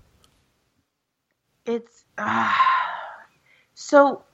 I mean, you. I mean, I said it earlier. You know, I I work in medicine, right? I've worked in medicine for a long time. We're going on almost twenty years. I've worked in some form or shape I've worked for a hospital or for a doctor or for a clinic, something. So I've seen I've seen people at their at their worst. Like I've seen people when they are in pain. I've seen people when they are scared, when they've just gotten told that they have cancer and that they don't know what the chances are. Like I have seen people at their most vulnerable. And then I've seen hospitals and doctors because it's a business. Like don't don't get it twisted. Uh, Doctors may say they go into medicine to help people and I'm sure that there is absolutely a part of it, but it's also to make money because it's it's like a business. It's like any other corporation. Hospitals and doctors are out to make money, just like the guy who's selling beer in the corner store. He's out to make money. He's not here to help people. He's there to make money. And that's that's the way capitalism works. Okay, great. The problem then becomes when people who do not have the insurance that they need to get life saving medication and treatment. Well, it's like how come because you make less money, you are less deserving of life? Yeah. I I cannot for the life of me wrap my head around that one. Who who's in charge of that? Who's in charge of deciding who deserves life and who doesn't? Like I I'm when it comes to things like medicine, I lean towards socialist medicine only because I've seen what these insurance companies do to patients. I have seen insurance companies deny a test to a patient who has every marker, every warning sign that this patient most likely has cancer. And I have seen insurance companies deny to pay for a test that will diagnose them. It's unbelievable. Because, because they according to them it's not necessary and i've seen the same patients walk into you know radiology places and put down a credit card and say whatever it costs i'm paying it because i have kids and i don't want to die of cancer when i'm 30 fucking 5 years old. And i don't get that joe. I do not get it. I, I who decides that that person is not deserving of life? Because you start talking about shit like that and and we're right back to Hitler. We are right back to Nazi Germany when when Hitler decided you are deserving of life but you are not. Who the hell appointed you in charge of anything? Like it it gets me so riled up. It gets me so angry and I get really passionate about it.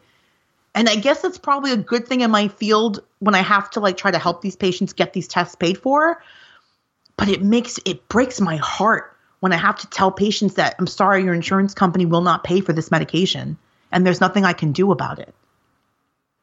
Like oh, it breaks horrible my, news. It's terrible, It'd Joe. so I hard to give it. that sort of news.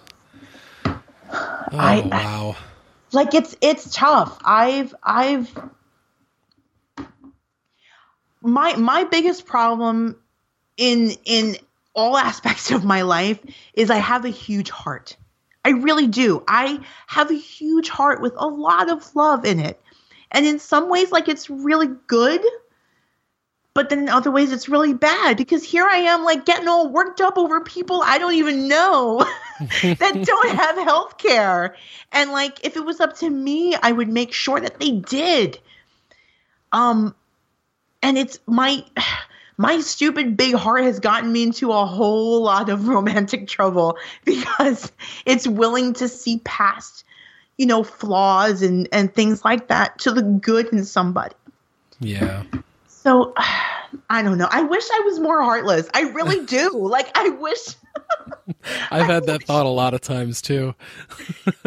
I wish I didn't like I feel oh my god, this is turning into Dr. Phil. I, I, I, I, I mean, like, I'm, I guess, like, if I had to describe myself, it would be like I'm, I'm somewhat empathic in the sense of like I feel other people's emotions. Like, I don't think I can read people's minds and shit, but like I think I, like, if if I'm talking to somebody and they feel sad. And, and I can see in their face that they feel sad. Like I start to feel sad, and if they start to cry, I start to cry you know what I mean? Like, and if they laugh, I laugh. Like, I bounce off of other people's emotions. And so when I meet people who like are kind of sad or people who maybe are like lonely or looking for like a friend or looking for someone to talk to, I think that's why people are drawn. I think that's why I get drawn to them or they get drawn to me or whatever, however it works.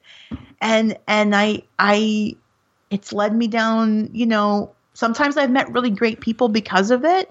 And then sometimes I've met fucking weirdos because of it. yeah, I can relate to that. Oh my god. So it's like yeah. no, I'm that same way. There was um for a while there was this dude who would talk to me all the time at work. And it wasn't somebody that I worked with on a regular basis, but I'd have to like a couple times a week I'd have to go and kind of beat over where this dude was at. And like he would just stop what he was doing and he would come over and just start telling me about his train wreck of a love life, about how his wife was divorcing him and, and all this shit. And, and now she's seeing this guy and, and blah, blah, blah, blah, blah. And like, the guy wouldn't read my body language at all. Like I wouldn't even like be facing him when he's talking to me. And like I got mm-hmm. like one step foot down, like I'm just waiting for a break in the conversation and I'm just gonna be like, oh man, that sucks. See ya. and just start walking. Where it's like, okay, this is not the best way to leave this conversation, but this guy's not gonna stop. And like, I can feel him like diminishing my fucking soul while he's like talking to me because it's like, dude, you cannot download all this fucking awfulness on me out of the blue because it's like I would just feel awful for this guy, and it's like I don't even know what the guy's fucking name was. Really? But, really, oh really. Gosh. But I knew his life fucking sucked because every time he saw me, he had to tell me about it. it's just like, oh. oh. And so finally, one day, I talked to like another person around there, and he was like, "Oh yeah, so and so, yeah, he does that to everybody. Just tell him to shut the fuck up, and he'll walk away." I'm like, I'm not that person. Oh, like, like, like, chin up, pussy. you know, like I can't fucking do that. you know, it's it's like so it's like we were talking about before we started recording, right? This happens to me all the time. I'm on the train going to work or wherever I'm going. and I mean, I cannot I I put out the vibe of do not talk to me. I've got I've got big earphones on, big big old Sony earphones on. Excuse me. I'm listening to music or podcasts. I've got sunglasses on. Everything about me says, do not talk to me. And out of everybody in the train car, someone will sit next to me and they will start talking to me. And I swear to God, Joe, I don't know what it is. I don't know what it is, but it is this this vibe I put out that says, "Come and talk to me and tell me all your problems because I'll understand. And I don't know how to turn it off. I don't even know how I turn it on. Like I don't I don't know how it works. Like I don't know.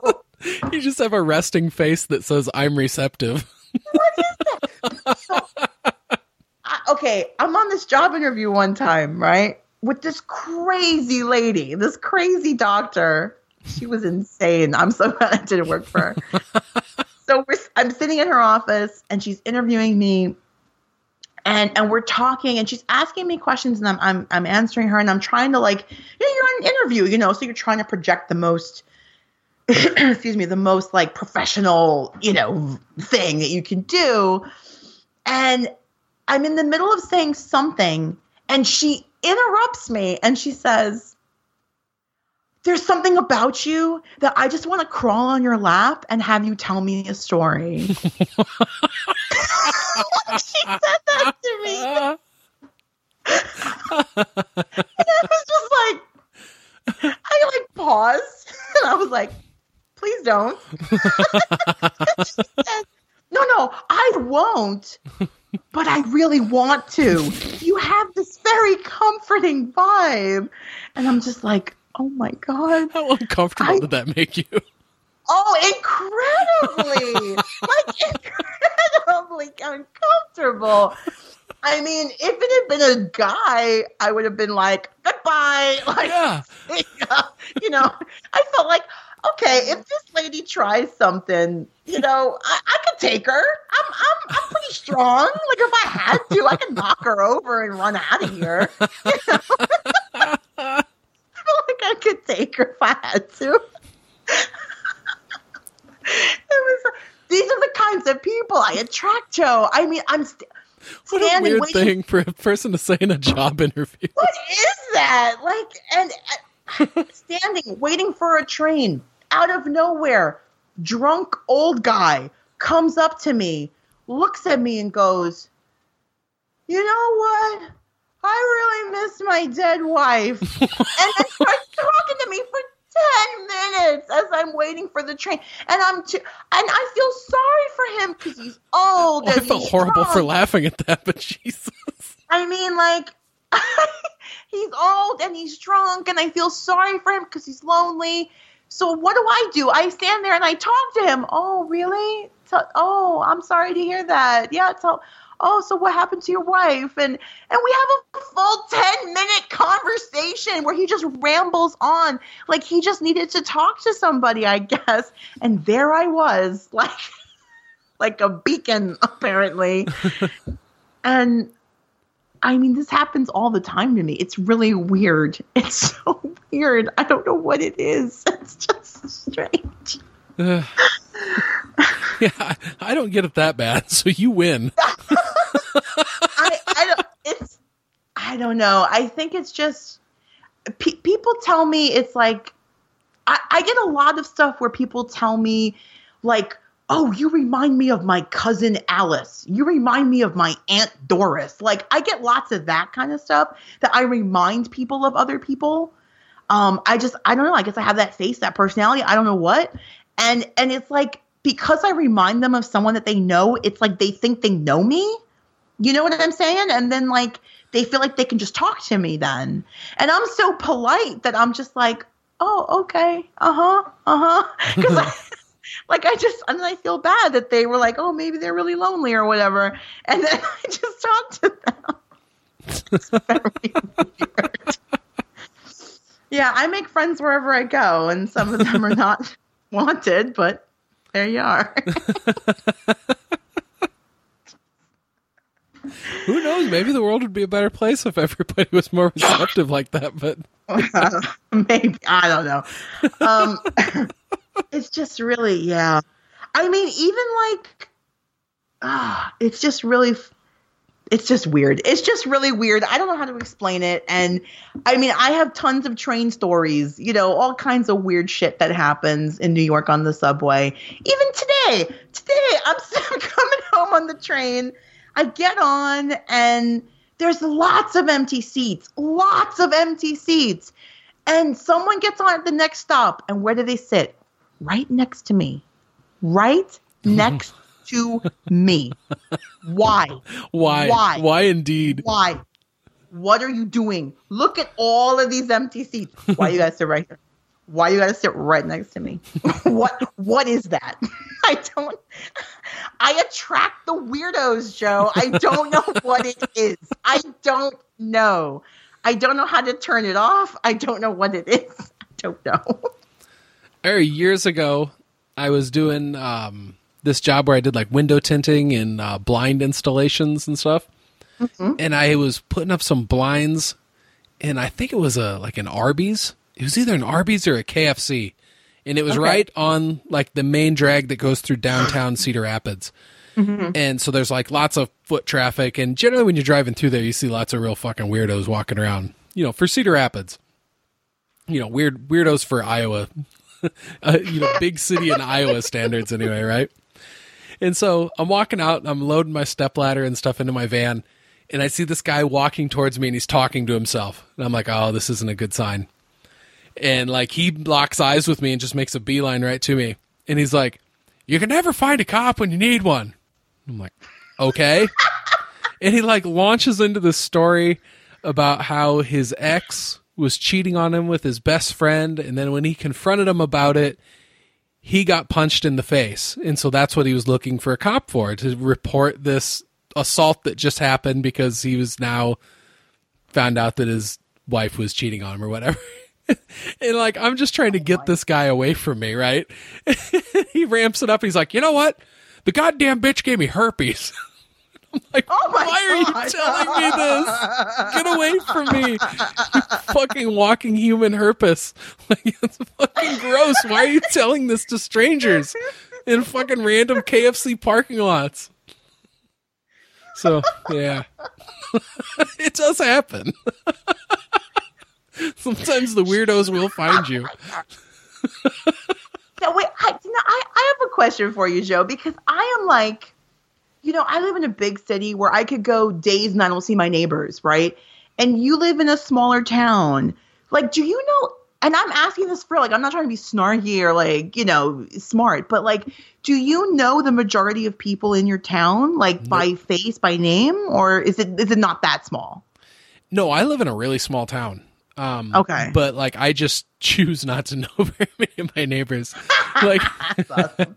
like the the one people who live right across the street from me are real wonderful, and the people who live right behind me are really great. And all the other people around me, like there's like a rental property across the street and a rental property down the street, and then the house next to me. That um, I remember a long time ago, I told a story about a neighbor of mine that was like the that we called the uh, walrus or something like that. Yeah, yeah, I think I remember that. I Okay, yeah. So that. so Walrus dude, he he he um so his house got flooded in 2008 and he ended up taking all of his government money and like spending it on pot or something like that and that's what he told me. He like literally told me this. awesome. And I'm like, "Dude, you have kids. Like what the fuck? Why are you making your kids live in this house that doesn't have fucking walls in it? You fucking weirdo. Trashy motherfucker." And uh, so anyway, that house sat derelict after they just walked away from it. It just sat derelict for the longest time. And then these people moved in that are fucking god, real weirdos. They're like a couple that's in like their 60s or their 70s. Mm-hmm. And yeah, they have I don't know if they have foster children or if they just had one girl that was a foster child, but it was it was a little African American girl and they changed her name to Norma because the old dude's name is Norman and they wanted Oh her to be named God. after him. Oh my god. Yeah, I'm not going to talk to them. I'm not going to talking to them. No oh way. Oh my god. Oh, and then one time the lady came over and said something like she was like a, accusing us of being racist or something like that. And like I was just looking at- You? Yeah. Yeah. Oh and I was just like looking at her and I'm like like I don't know what you're talking about. I was like there's a reason that I don't talk to any of my neighbors. There's a reason that my children don't play with the other weirdo kids in the neighborhood. It's like they don't go to school with them. I open and roll my kids many miles away. like I don't want anything to do with any of the fucking weirdness going on in this fucking neighborhood. I'm gonna stick to myself. I like these people. I like these people, and I'm not talking to any of the rest of you fucking Jerry Springer rejects. Oh my god.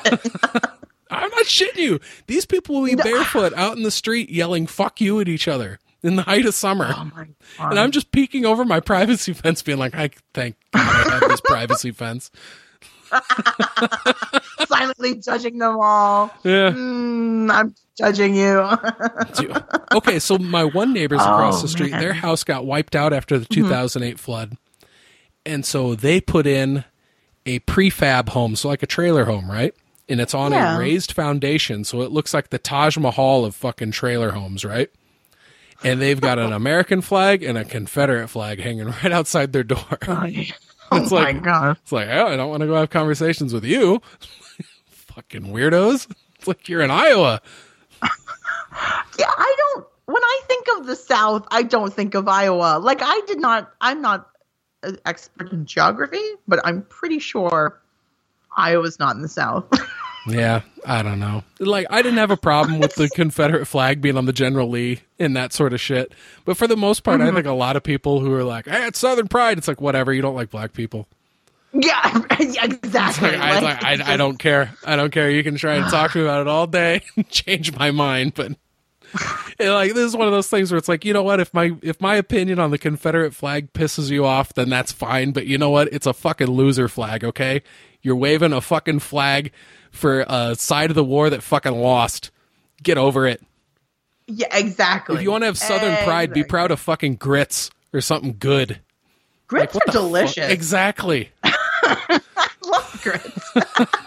So I don't care. Pretty good. I. If you want to fucking dislike me for that opinion, fucking go ahead. I don't care. Oh my gosh, man. That's the way I Yeah, feel though. you know what? because I, I had Thank fucking you, friends Joe. in high school that would fucking do that Confederate flag shit. And I'd fucking tell them straight to their face. I'm like, dude, if that fucking black guy that you're fucking showing off your Confederate flag lapel pin to, if he comes over and punches you in the face, I'm gonna stand off to the side and watch. I do not have your back when you're a fucking racist, okay? Get that through your thick fucking shaved head.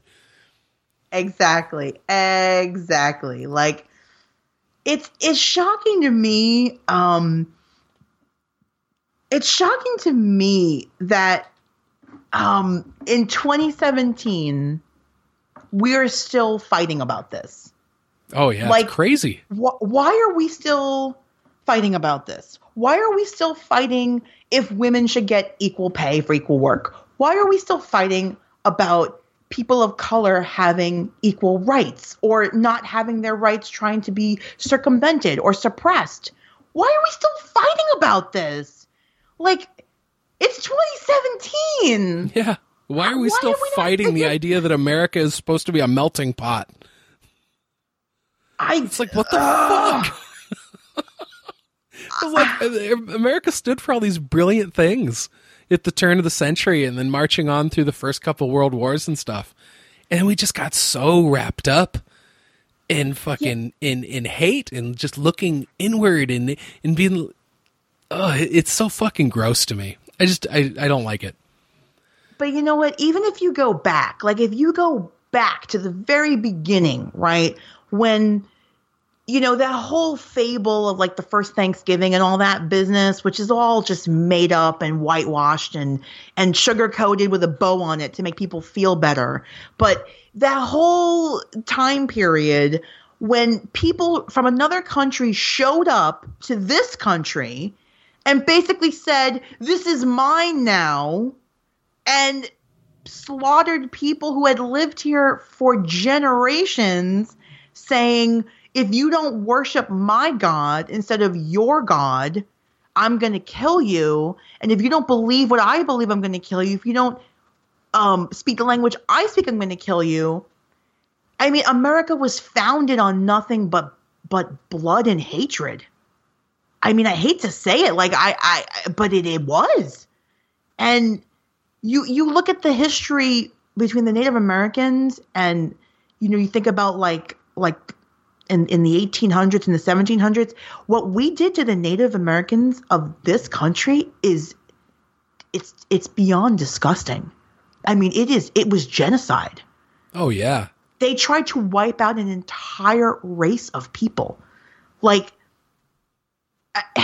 like I don't mean to sound like God, how do I say this? Like I, I'm not one of these people who is like, you know, uh, I'm proud to be an American. And I'm not one of these people who says, I hate America. I don't. I'm very aware that I was born in a country and I have a lot of rights and privileges that other people in other parts of the world could not even dream of having. I have rights as a woman that women in other countries do not have. And that, that does not go over my head. I understand that. But neither am I blind to how this country started.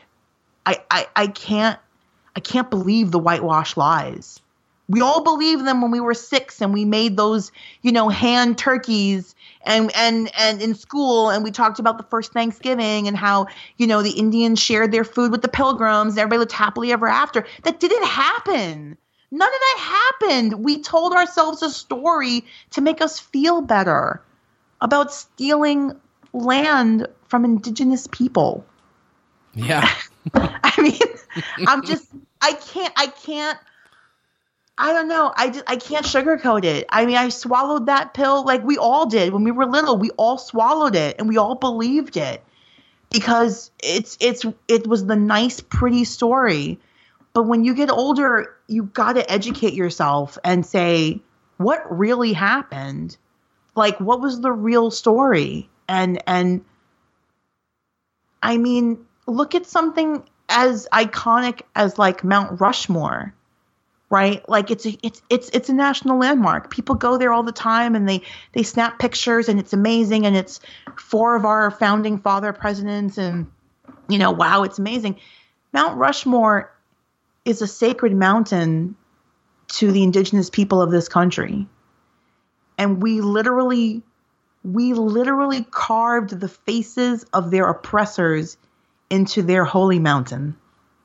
Like, can like it, it, that that blows my mind. Like when people say that they're angry and they're and they protest and they and they say that that flag does not represent me i get it. I get why you feel that way. Because what a slap in the face.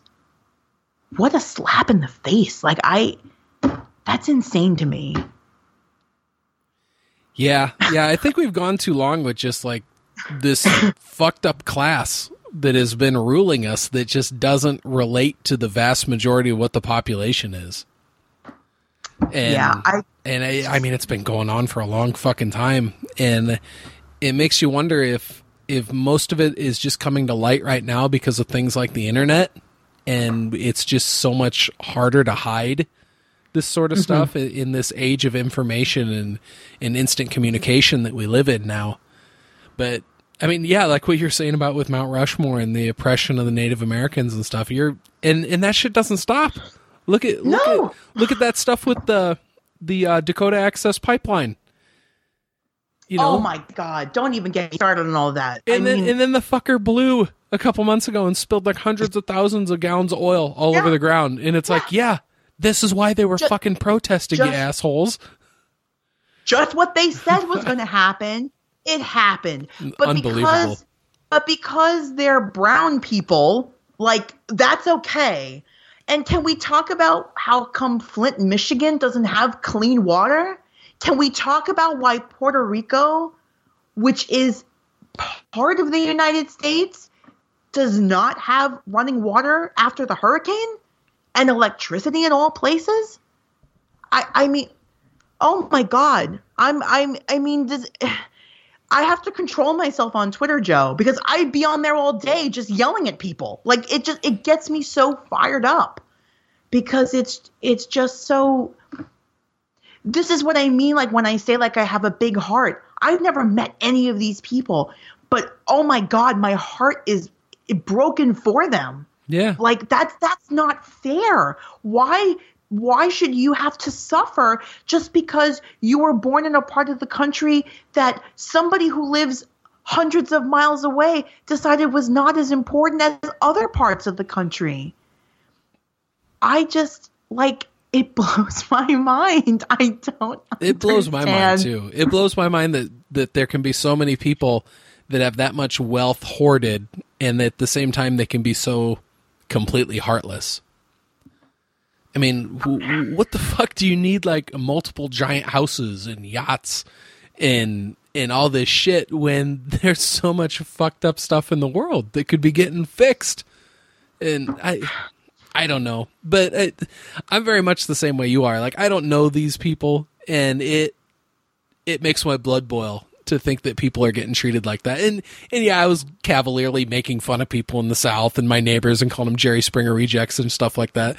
But really, I still don't want anything negative for any of those people. I want the best for everybody. Sure. Yeah, of course. Like you you would hope that like you would hope that people would maybe come around and say, "Hey, you know, um wow, maybe maybe my attitude, you know, wasn't the best. Maybe maybe I could learn something here. And I feel like there's just not enough people who are willing to say I feel like there's not enough people in the world willing to say I don't know I, I don't know something. Educate me. And because people don't want to look stupid. People don't want to look ignorant. People don't want to look like they don't know what they're talking about. So I think there's a lot of people who don't know something and they just pretend that they do because they don't want to look like an idiot. I think it takes a lot of humility and I think it takes a lot of courage for someone to say, I don't know what that means. I don't know what that is. I don't know what that experience is. Please teach me about it. Does that make sense what I'm saying? Like, yeah. I I I only know my life as as Rebecca living in New York. I don't know what it is to be a person of color living in Mississippi. I don't know what that means. it would be stupid and ignorant and and arrogant of me to assume that I do know. So teach me, show me, help me understand what am I doing that I, what could I be doing better to to to maybe help somebody else. But there's not enough people that are willing to say that. I mean, it's hard for me to say that, like for me to say like I don't know something because we all like to pretend we all know everything and we all know what we're talking about. but it, it's it takes a lot more humility to say I don't know that. Please, you know, someone teach me, someone help me. Yeah. No, it's we're living in very strange times right now, Rebecca. Oh, we sure and are. I mean, just have have you can you remember a time with them when there was this much just like open hate and vitriol like online? You know what it is, Joe? I I grew up in a time before the internet, and and maybe you remember too before oh, the yeah. internet because you're not that much younger than me. Um, I clearly remember no internet. I clearly remember not knowing what people in other parts of the world were doing or having for lunch. Mm-hmm. So, I mean, I remember those days, right? I remember going into a phone book and I remember looking stuff up in a dictionary. Like, yeah. I'm sure that'll be shocking to people like Finn Dietrich, but you know, there there I remember was a time. payphones too. You know, I do too. I remember beepers. I had a beeper, man. Like that was the thing to have. I was not a oh, drug yeah. dealer, but I had a beeper, right? So I remember. So I feel like there was always this much hate, but we just didn't know about it because uh. you ah. were exposed to your little corner of the world. I mean, before the internet, right? I'm talking to you on Skype, right? Which is an internet or it's a it's a program that lets me in New York talk to you in Iowa across time zones in real time, right? And you're recording this and you're going to put it up on a feed where people around the world can listen to it. That's nuts, right? That's crazy that that happens that way. But before all of that existed, I would never know what Joe Stark in Iowa thinks about, you know, XYZ. I only know what my neighbors think. Mm-hmm. So, yeah, like I remember a time when there wasn't that much hatred, but we weren't exposed to it. I feel like now with the internet, it's like it's just out there. Like you've kicked over a rock and there's tons of bugs under there and they're just all full of hatred and anger. And it's Oh, that is a perfect you, metaphor. Well, thank you. I was quite proud of that myself. No, I mean, uh, and it's it's really accurate. I mean, that is what it feels like. People just get this level of keyboard comfort and they just oh god, they just open up. Do you um do you watch South Park at all? I haven't in a long time, but but I'm a big fan of what they do. Okay, me too. I'm a huge fan of South Park. I think they're hilarious. I think they're so I think they're so like totally like what's happening right now. So there was a whole storyline maybe like one or two seasons ago where I think it was Randy. No, it wasn't Randy. Oh crap. I'm so bad with the names of these characters. It was Kyle's dad was a troll on the internet. and it was a whole season, a story arc about trolling on the internet. And they would just get online and they would just say stuff. You know, oh, you're fucking ugly. You should kill yourself. You know, stuff like that. And and they presented it, of course, in a satirical, funny way, because that's what South Park does. Um, but it just sort of is like it's that idea that there are people out there that will tell a perfect stranger on the internet to kill themselves because their picture is ugly. Yeah. Like it used to be back in the day, and I read an article about this like a long time ago, but it used to be back in the day if if I okay, if I was a bully, right, and I bullied you and I said something terrible to you, right, your face would change. Like you would say, you know, you would you would be hurt, so you'd have an expression on your face, and I see your face, and there's supposed to be that trigger in my brain that says, I said something that made him feel this way, and that was not right. And it's supposed to make me feel like something like a guilt or that was wrong, right? Mm-hmm. But behind a keyboard, I can't see your face. I can't see your eyes. So if I type to some random stranger, you know, kill, kill your, yourself because you're so ugly, I don't see how that hurts them. Yeah.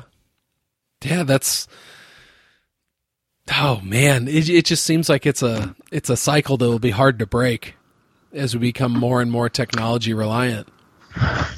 Oh yeah. Like I think that's one of the reasons why like I was always so drawn to things like Star Trek is because you know, so far advanced. They're in like, you know, the 24th century and they've got all this technology, but they didn't lose the ability to talk to each other. They didn't lose the ability to connect with each other. And they still preserved the past and valued the past and but I like that always gave me so much hope, right? I would say like, "Oh man, in the future we're going to get it right." We're gonna get it right somehow, you know. And and even though we're gonna have all this amazing technology, we won't lose that ability to talk to each other. And but I feel like we have lost that ability to talk to each other. Yeah, at least that, civilly. Eh, eh, exactly, at least civilly, because there is no more civil talking of if you disagree with somebody and you know because emotions get high emotions people get worked up and and but it doesn't mean that you should call people names. It doesn't mean i mean wasn't that like the first rule we all learned in kindergarten right? Keep your hands to yourself and don't call people names like yeah. that was like day one keep your you know and and i feel like somewhere along the way like those rules stopped applying or people stopped applying them. And I don't know if everyone just kept their hands to themselves and didn't say mean things to other people. like if we would just figure it out, like it would be good. yeah, exactly. What's funny is that you can take all this that we're talking about on like this, you know, national level with real horrible implications and stuff like that. And you can turn it right back to our little group in the leftover army. with oh, with people's opinions on freaking movie reviews and shit like that, where it's like like the most inconsequential of things, and and people who are normally you know so civil and friendly with each other, but when you get competing opinions on something you're passionate about, you know, wow, people yeah. can get so people can get so weird about it. Like yeah. um like, yeah, I, I, know the Supercast guys have been getting a bunch of shit for saying, you know, not being all gaga over, um, well, then over the Last Jedi. I mean, but that's their opinion. Totally, like just, it's their opinion, and just because somebody has an opinion doesn't mean you're obligated to feel the same way. It doesn't mean that you have to agree. It doesn't mean you have to disagree.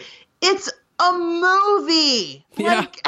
Like, just like right, you enjoyed Justice League, me not so much. But here we are. We're still talking like friends, you know, because I can appreciate that you enjoyed that movie for what it was, and that's totally fine.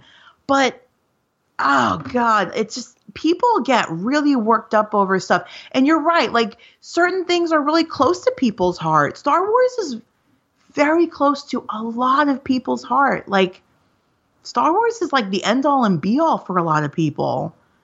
And and I get it. Like, I mean, you brought someone on here who wanted to argue about Star Trek. I could argue all day about it. You know, I mean, it's that's that's my passion. So yeah, it's I get it, but uh yeah, it's just an opinion, everybody. just an opinion.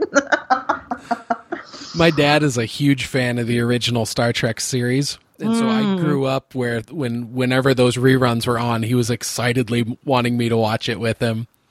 Mm-hmm. And uh, so yeah, I mean, I'm not I'm not as far into Star Trek as I am into Star Wars, but sure. but I I really really like the idea of it. You know what I mean?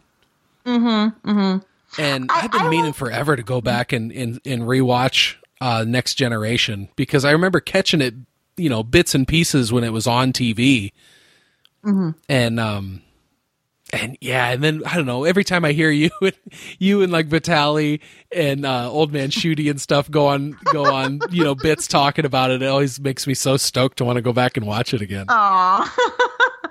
the first two seasons are not great. Um, season three is where it really takes off for next gen. Um, season one and two have like their moments, like little gems of, of episodes. but a lot of it is crap. Um, and then season three is when it really takes off. But I'm I'm really also an original series fan. Um, I, I don't I I know you mentioned like your dad would like really watch them, but I, I get that it's not for everybody because it's very dated. It's very 60s, and a lot of it is very campy. Um, the Buttheads but then episode. Again, oh yeah, but you know what? I get. I get I I love campy. I love the 66 Batman, you know? And uh, like every time I hear Jordan talk about like, oh, it's not my thing and blah blah blah, I get it. He's too young for it and he didn't grow up with it. I grew up with it. Uh, that I used to watch that after school. I used to watch the 66 Batman. I loved it. I absolutely adored it. But I love camp and I love corny. I, I loved, oh gosh, I used to watch reruns of The Partridge Family. oh, God, did I love that show. and that was a real campy show. That was a real corny show. but yeah, like that just goes back to my nostalgia stuff, you know. I, I because my, you know, my my parents were born in their early 50s and when you're a kid, you know, you don't watch or listen to what you want. You watch and listen to what your parents are doing. And and so yep. I grew up, yeah, that's why I grew up watching Star Trek and that's why I grew up listening to like the Beatles and Elvis and my dad would put on Led Zeppelin and I grew up listening to that because that's what my parents listened to. And it, it's weird cuz like don't get me wrong when when the 90s hit and i hit my teenage years i was all about the boy bands and i was all about new kids on the block and like because that was my thing you know but i have i still have this love for that old stuff from like the 50s 60s 70s um even though like the 50s and 60s is before my time but i have a love for that stuff because i grew up listening to it and watching it.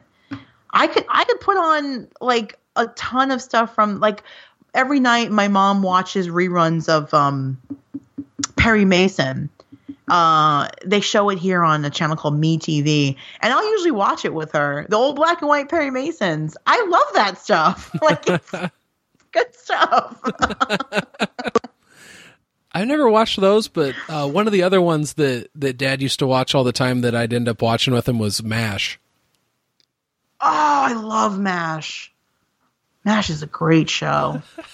so I like grew up like thinking Klinger was funny for dressing like a girl. Sure. to try and get fucking booted out and all that shit. And uh, that is totally mm. true. What you were saying though is that like the a lot of the stuff you're exposed to as a kid is what your parents are into.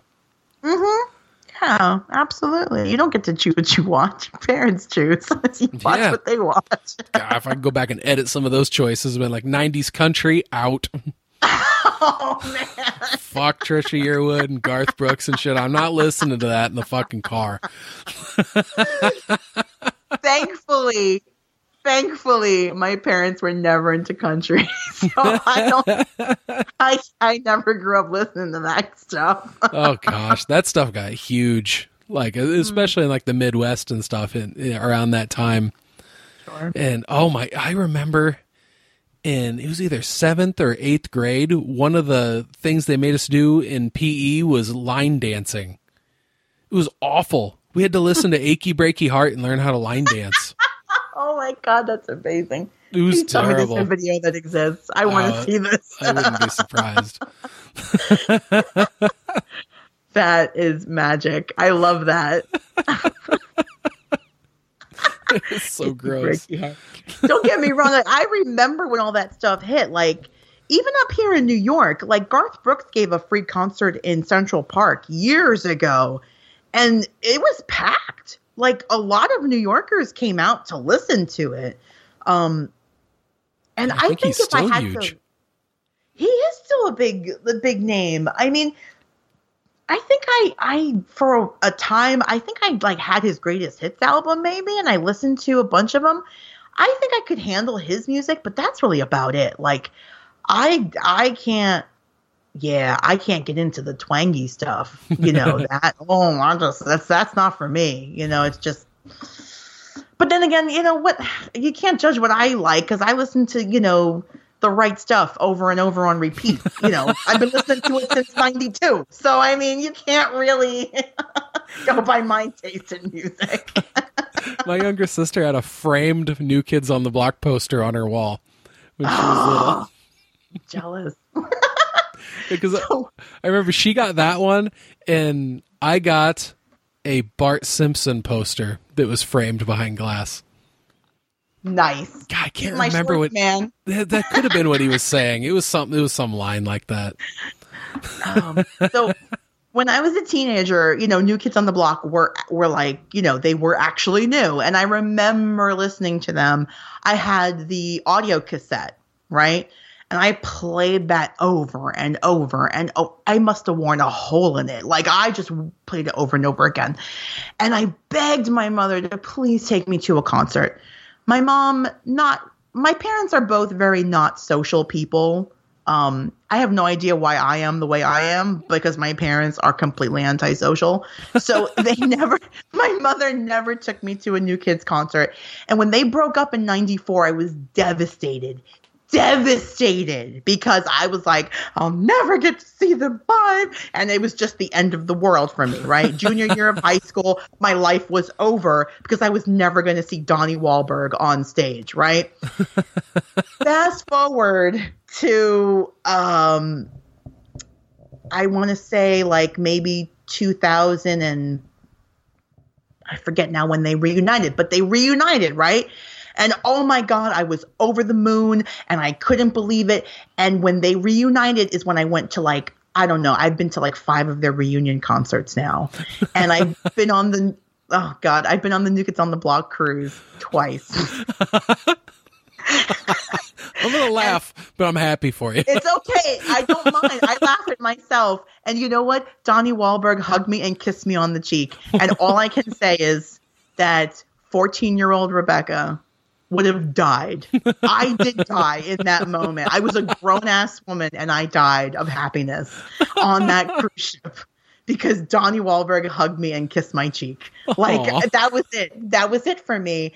And I I I just, you know, you could on the block, man. That was my jam because you know, that was the time I grew up in. So I love that stuff. yeah, I've been to a bunch of their shows now, and it, the weird thing is, it's all women my age in their forties. We're all screaming our heads off like nut jobs, and these women now have kids of their own. They now have daughters of their own who are like in their teens, and and you you know they they bring their daughters with them, and it's it's such a great moment because even though I don't have kids, but I, I I see that moment of like the mother and daughter connecting in that in that moment over this this boy band thing. And it's just I don't know, it's something special and magical about it. It really is. And I know it sounds silly, but it it really is like a special moment because it's like this was the band I listened to when I was your age, and now you're here with me, and I'm your mom, and you're listening to them too. And it's insane, and it's new music, and you know, it's just it's a special thing. But it's a bunch of you know forty something year old women screaming their heads off. it's it's nuts. And I tell you something, those new kids on the block cruises, man, it is all women and gay men and a few long suffering husbands. And I, don't know how they do it. I don't know how these men do it. I feel bad for them, but uh, I'm sure their wives make it up to them later yeah, right. yeah. They're in the middle of it that night, and he's like, "Did you just oh, call me Donnie?" Shut up! Shut up! don't talk. oh my god like, oh, well, it's happening regardless. yeah, there you go. so like, in fact, I can remember. Oh my god, oh my god. So I can remember going on a cruise, uh, the New Kids on the Block cruise, and I think it was the second one I was on, and there were more husbands on this one because I think the husbands were catching on, like their women, like their their wives were going, and they were like revved up and all horny because they were like teenagers again. And they were like, "I'm missing out on good sex. Like I I should be there because this is good. You know, this is going to benefit me, right?" And and um, so it was like the second night of the cruise, and every night there's like a big party, right, and a big concert, and the guys and they perform, and it's like, it's like a, I don't know, it's it's it's incredible and it's fun and. I drink a lot and it's great. And and so I think it was the second night and in like the front by right by the stage there was this this woman and her husband. And one of the guys one of the the, the, band guys like look, look, looked at the husband. And he was kind of just there like yeah i'm here i'm here. And and he like said to the husband like hey you doing all right? Like you you hanging in there? And he's like dude i'm gonna be great tonight thank you. Thank you. And it was hilarious because he was like you are welcome my friend. Just name the kid after me if that happens. Like is yeah. So the husband started catching on. I should go on these cruises. That made me think of ben affleck's character in mallrats. Uh-huh. Where they play that video of, of him with the 15 year old and he's like, "Who's your uh. favorite new kid?" call, call, me Donnie. oh, my god! oh, back when Kevin Smith used to be able to write brilliant things, you know. oh my god. Oh man, I'm telling you, the the it's it's real. Like like the, the hysteria is still there you know, we're all just a little older, but the hysteria is still there. and um, I what don't is know. the need to scream? I don't even know, Joe. Because that goes clear back to the Beatles and Elvis and stuff, where it's like, what is this? I know. Isn't that weird? Like, I, I, um, I have done my fair share of screaming at concerts. I've lost my voice at concerts because I am screaming my head off. Um, I don't know. I I think it's just the excitement. You get swept up, and you're. I don't know. I, I think it's really just the excitement of it all. At least that's what it is for me. It makes sense. And um, yeah, yeah, but uh, oh my gosh, that's crazy. Who gets on the blog? so have you gone? Didn't they team up with one of the other boy bands? Oh, they did. I went to that concert too. Because they, they, they, had a fun. They had the name that combined them both together, right? NKOTBSB. New Kids on the Block. it's okay. You can laugh. New Kids on the Block and Backstreet Boys. I went to that concert, and I went to another tour they did called the Full Package Tour. so it was New Kids on the Block, 98 Degrees, and Boyz II Men. Holy shit! That there were some babies made that night, Joe. right. all, that's all I could say. Because Boyz II Men get up there with their, you know, I'll make love to you business, and then there's rose petals falling from the ceiling. the and then 98 Degrees gets up there and they're singing their little boy band music and and uh, all this stuff. And then New Kids gets on, everybody's going nuts. I'm telling you, Joe, there were babies made that night. That's all I have to say about that because that was a that was a fun concert to go to.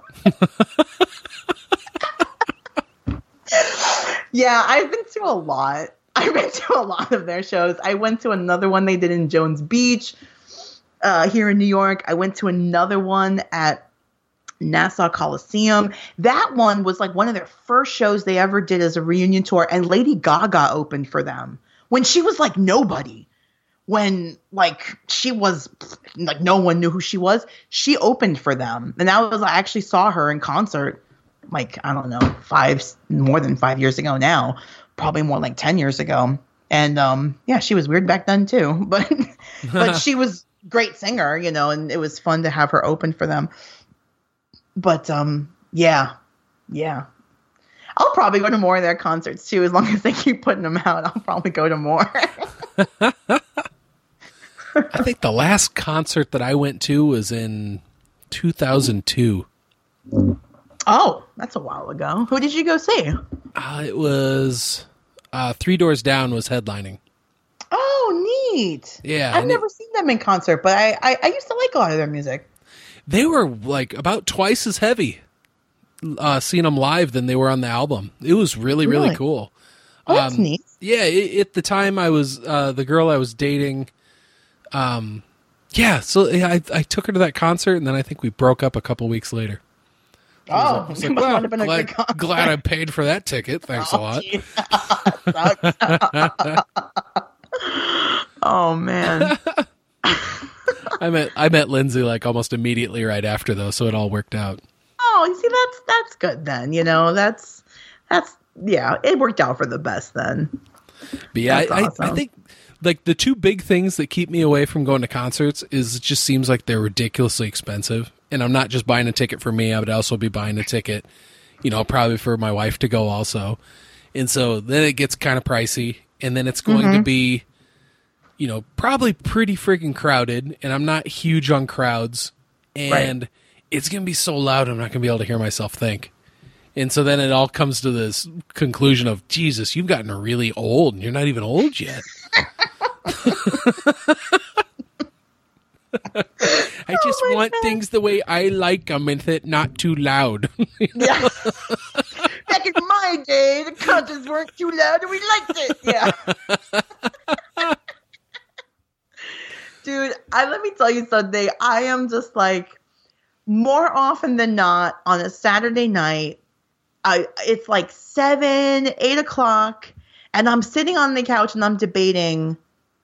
Is it too early to put my pajamas on? Because I kind of want to go to bed now. And then I feel so mad at myself. I'm like, it's Saturday. You should be doing something fun. What's wrong with you? And then all I want to do is go to sleep. It's terrible. hey, It's so being well rested is fun. Okay. That is dope as fuck. Being well rested. Maybe Yeah, I I, want to lay in myself bed at eight o'clock and read comics on my phone. so what? yeah, it's it's oh gosh, it's terrible. Like last night. Okay, so last night, um, well, yesterday afternoon, I went to go see Star Wars at three thirty.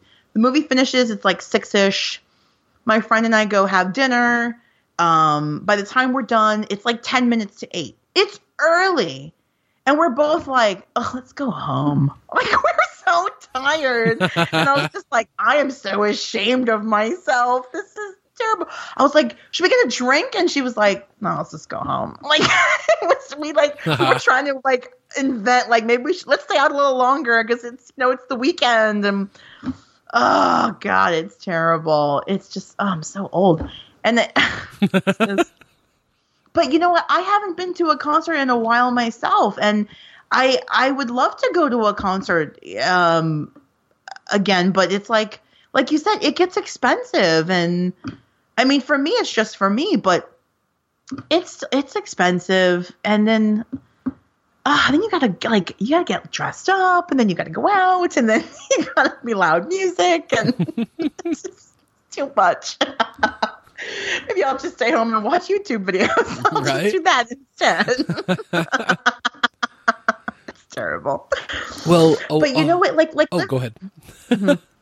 I was, I was gonna say, like along the line of like concerts. Like I used to go to Broadway more often too. Like I used to see Broadway shows more often here in New York, um, and I haven't done that in a while because all the damn tourists buy all the tickets, and and there's none to be had for the shows that I really want to see because these tourists buy them all and and then it's, there's like nothing left i haven't seen hamilton. I'm i would love to see hamilton but th- there's no tickets available because it's sold out for like two years almost not two years but it's sold out like six months to a year in advance. Holy and then shit! scalp- yeah yeah. And scalpers this is the thing scalpers are selling tickets at $600 a pop. Oh oh, six hundred dollars. And you know who's buying them?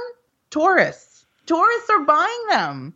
So they're paying six hundred bucks to go sit in Broadway and see a show, see Hamilton, which is like the show to see. And I can't buy a ticket because there's no tickets to be had unless I want to pay six hundred dollars, and I cannot justify that. Like for six hundred dollars, you better let me live in this place for two months. Like, right. I- like that's that, that's my rent. I have to live here now for two months. So like I I can't. I just have to. I just like too bad for me. So you know I I don't see like the big shows, but like what's good is like I do see a lot of off Broadway stuff stuff that's like not super popular, but sometimes that stuff is like way more interesting because you've got actors in smaller roles doing one man shows and you see more interesting stuff that way. I've seen a couple musicals when I was in high school, and I really enjoyed them seeing seeing them live versus mm-hmm. you know like just seeing it like on TV or something like that. This some it is really special actually seeing it live. How much does like a so if they're scalping it for six hundred, how much would that ticket go if you were just actually buying it at the box office? So it depends on where you sit. If you want to sit in the orchestra, like so if you want to sit like closer to the stage, those tickets are going to be between 150 and 200 depending on the show. The further back you sit, it, they get a little less expensive. Um, and then if you sit way upstairs in the back in the last row, which is generally where I sit, those tickets will generally be depending on the show, uh, maybe maybe 60 and change um, maybe less if it's not a terribly popular show. Um, I, I usually just sit way in the back because they're cheap, and um, I even used to do standing room uh, tickets back. Uh, they used to, I don't even know if they still do this anymore, but you used to be able to buy a twenty dollar ticket at the box office, and it was a standing room ticket, and you would just stand in the back, and then halfway through the show, if there were any empty seats, the ushers would seat you in those empty seats. Um, and if there weren't, you just stood the whole show. But I've seen a couple of shows that way. Um, I don't even know if they still do that anymore, to be honest, because it's been so long since I've been to Broadway. but um, I, I agree. Live theater is a very special experience, and and you get to see really interesting stuff that way. I saw Denzel Washington years ago on Broadway doing a production of Julius Caesar, and um, that was really special because I mean, how often do you get to see someone like Denzel? You know? Yeah. And um, after the show, he came out and he stood by the stage door and um, he he signed everybody's playbill. Everybody. Like the line was really long and he signed everybody's playbill. He took pictures with everybody. Super nice, smiling the whole time, never looked tired. Like I'm sure he was exhausted, but he never had an unkind word. He thanked everybody for coming. I mean, that's like that was a special experience. You that's know, awesome. like that was that was really neat. Like it was really cool that you know we we got to meet him for a second. He signed our playbill. That was that was really cool. Um, but yeah, like I even but I just recently saw like John Leguizamo was doing a one man show on, on off Broadway, and I saw him in that, and that was great. It was it's called Latin History for Dummies, and um incredibly good show. You know, John, do, uh, do you know who who John Leguizamo is, right? Oh yeah, yeah. Okay. Um, he does this whole show about what he learned about Latinos in American history and stuff that he didn't know that they don't teach in school, and um, he presented it in a really unique one man show kind of way. And it was so brilliantly done. I really enjoyed it very much. Um, it was great. It was great. And it's you know it's those those intimate one man shows where I'm mean, intimate quote unquote because it's still in a theater, but you just feel like it's more intimate because it's just him on stage talking and interacting with the audience and I, I love that kind of stuff. You know, I, I I enjoy live theater a lot. And um yeah, I wish I could do more of it. I wish, I wish tickets were cheaper. I wish tourists didn't buy them all. I wish there, I wish there was more. I wish there was a chance for me to see more stuff. But um, Chris Evans is coming to Broadway in the spring. Ooh, you already got your tickets reserved. I, I, I, I have an in with somebody who's helping me out with that. Yes. Good for you. I don't know, Joe. I might I, I might get arrested for stalking. I don't know. because and if I do, you know, just know that I loved you all very much. But I just I don't know what's gonna happen. but Chris Evans is coming to Broadway in March. And I will be there. Come hell or high water, I will be there. so how have the tourists been there lately? Ugh, they're terrible. I hate them all. Um, you know what it is? It's okay. So it's almost Christmas and it's almost New Year's, right?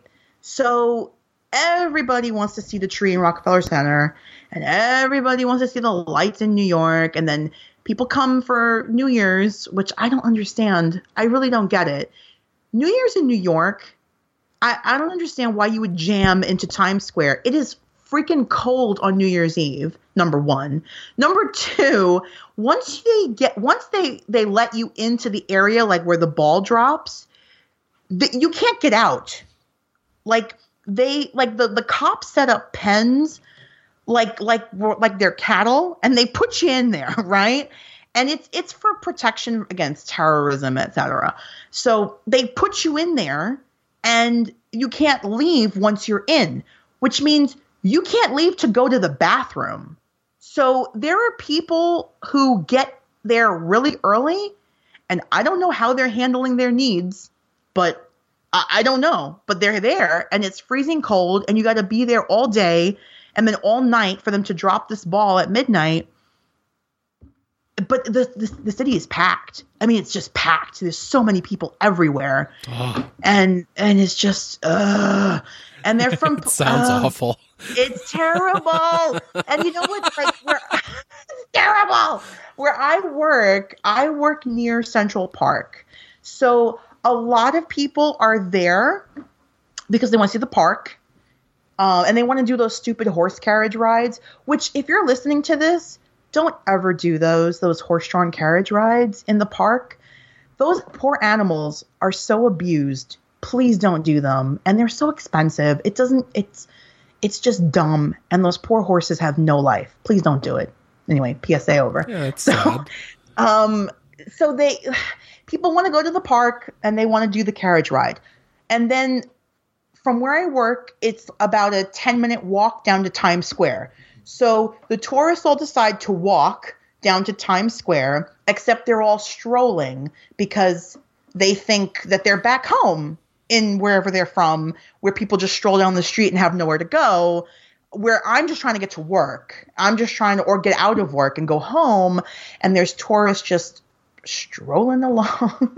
and I'm just like, must resist the urge to karate chop them in the back and be like, out of my way, chop. You know, like I want to go all daredevil on them and be like, out of the way. I can't. You know, it's it's impolite. So it's just so many people, and again, me with my face of ask me anything. I get asked a million questions. How do I get to Times Square? How do I get to this place? How do I get to that place? Do you know where this is? Do you know where? That? And I don't mind to answer questions. Like if I know the answer, I'm happy to point you in the right direction. But then it's like this weird thing where like if you see that somebody's asking someone and they seem to know stuff, like everybody's like, "Oh, that person knows stuff. Let's go ask them other things now too." And then it very you into an information kiosk yeah, like I start charging for this stuff. Like, you know, listen, for 10 bucks, I'll take you around the city and walk around and you can see stuff. I'll show you fun places to go. Like, uh, it's just it's just a lot of people and you know this is the time of year where we get a lot of tourists especially because of christmas and and new year's and then after new year's it'll empty out and it'll it'll won't be so crowded and then it'll get crowded again as we get closer to summer where it starts to warm up and then all the tourists are showing up again and it's and then they'll just stay here they'll just keep coming until next Christmas. It's just it's this never ending cycle. I do not understand people's like, I want to travel. I want to go see New York. Why? don't get me wrong, like excuse me. I I mean, for as cynical as I sound, I do understand the appeal of coming here. Like, I do understand people like wanting to see the Empire State Building and wanting to see like the UN and the Statue of Liberty and and I, I understand it. Like, I'm not ignorant to it. Like, I get that I live in a city where there's lots of landmarks. It's just that there's people forget that there's people who live and work here. Like, right. it, they think that like everybody's just on vacation. So it's like, no, I just want to go to work, tourist. I get that you're on vacation and having a good time, but I'm I'm on my lunch break and I've got to get back to my office now. So it's I don't like ah, just just step to the side, right? Like just just move to the side. Don't block don't block the street. And then there's just so many people and the it's just the trains are so clogged and there's just so many tourists here. And then they're all like, especially people from out of town, out of state, are very friendly. Not like us New Yorkers who don't, don't talk to each other, but like I was on the train the other day and this guy, this random guy from Mississippi struck up a conversation with me. And he was asking me like where I was going and I was like, "Why are you asking me where I'm going?" Like, what is this? And then he was like, Well, I'm here from Mississippi and we're going to Times Square and we're going to see the sights and we're going to do this and we're going to do that. and I'm like, Oh, okay, that's neat. And then, like, but he's just telling me, and I'm here because I'm part of a Christian ministry, and we're doing this and we're doing that, and and and tomorrow we're going to do this, and I'm like, oh well, okay, well you're giving me lots of information, okay, that's interesting, you know, and, and he's just being nice and polite and friendly like a human being, and I'm just being like, why are you talking to me? And I don't mean to be rude. It's just like I don't want to talk to you. I know. I can totally relate to that, and now, now I'm trying to reconcile it with saying earlier, like, well, maybe if we all acted like that, the world would be a better place. Be like, oh yeah, but the world's still full of stupid people. that's true. But see, like if I was a little nicer and maybe a little less rude, like, and not even rude, because I always say New Yorkers, we're not rude. We're just very busy. We don't always, we just forget sometimes to be polite because uh, we're just we're doing a lot of stuff and we forget. But like if I could just slow down for a minute, I'd probably be like I'd probably enjoy talking to that guy and not being like, "Wow, when can you leave me alone?" Like eh, eh, because it's just, you know, with so many people around me, I I have this instinctive desire to isolate myself by listening to my my iPhone or or watching a video or or just shutting myself off from other people and I don't know. It's just, I, th- I think it's partly my personality and it's partly living in a big city because you're just surrounded by people. There's just so many of them. There's more every day. just so many. I get yeah. irritated as fuck if somebody pulls out in front of me on a highway and starts doing 45 and a 55. I couldn't imagine a whole like gaggle of idiots staring up at buildings when you're just trying to walk oh, back from your lunch break. It's it's just you know, I, I don't know. Some days I, I have more patience for it, and I have more patience when it's like when there's like little kids in the group, and I see that like maybe this is the first time this kid is like left wherever they're from, and and they're seeing something so iconic that they've only seen like on TV, and and I I take it for granted. I know I do. I, I walk by Grand Central all the time, and Grand Central Station is a is a landmark. It's it's it's been declared like uh, it's, it's it's been preserved as a landmark, and there are people there who are just so in awe of it because they've only seen it on TV and in movies. And I walk through it all the time, and I should be more like, oh wow, like maybe this is somebody's first time seeing this incredible station that was restored to its glory, you know, pre-war, and. Um, it's just hard for me to do that because I'm surrounded by it. And does that make sense? Like what I'm saying? Like yeah, it's no, it's it's, it's commonplace for you. Exactly, it's commonplace for me, and I forget that it's not commonplace to everybody. And even when people ride the subway for the first time, like sometimes I'll have guests they'll come visit and I'll take them around on the subway and I mean, I take the subway every day, so it's nothing special to me. But then there are people get on it for the first time and they're like enamored of it. They can't believe how amazing the subway is. And I just find that hilarious because I'm like, I hate the subway, but it gets me where I have to go. So, but I forget that for some people, like they don't have a metro system or uh, one as complex as I have here. And yeah, it's it's weird. I I try I try to be more patient with the tourists. I really do. It's just it's just they want to take a picture of every building. And I'm just like, it's just a building.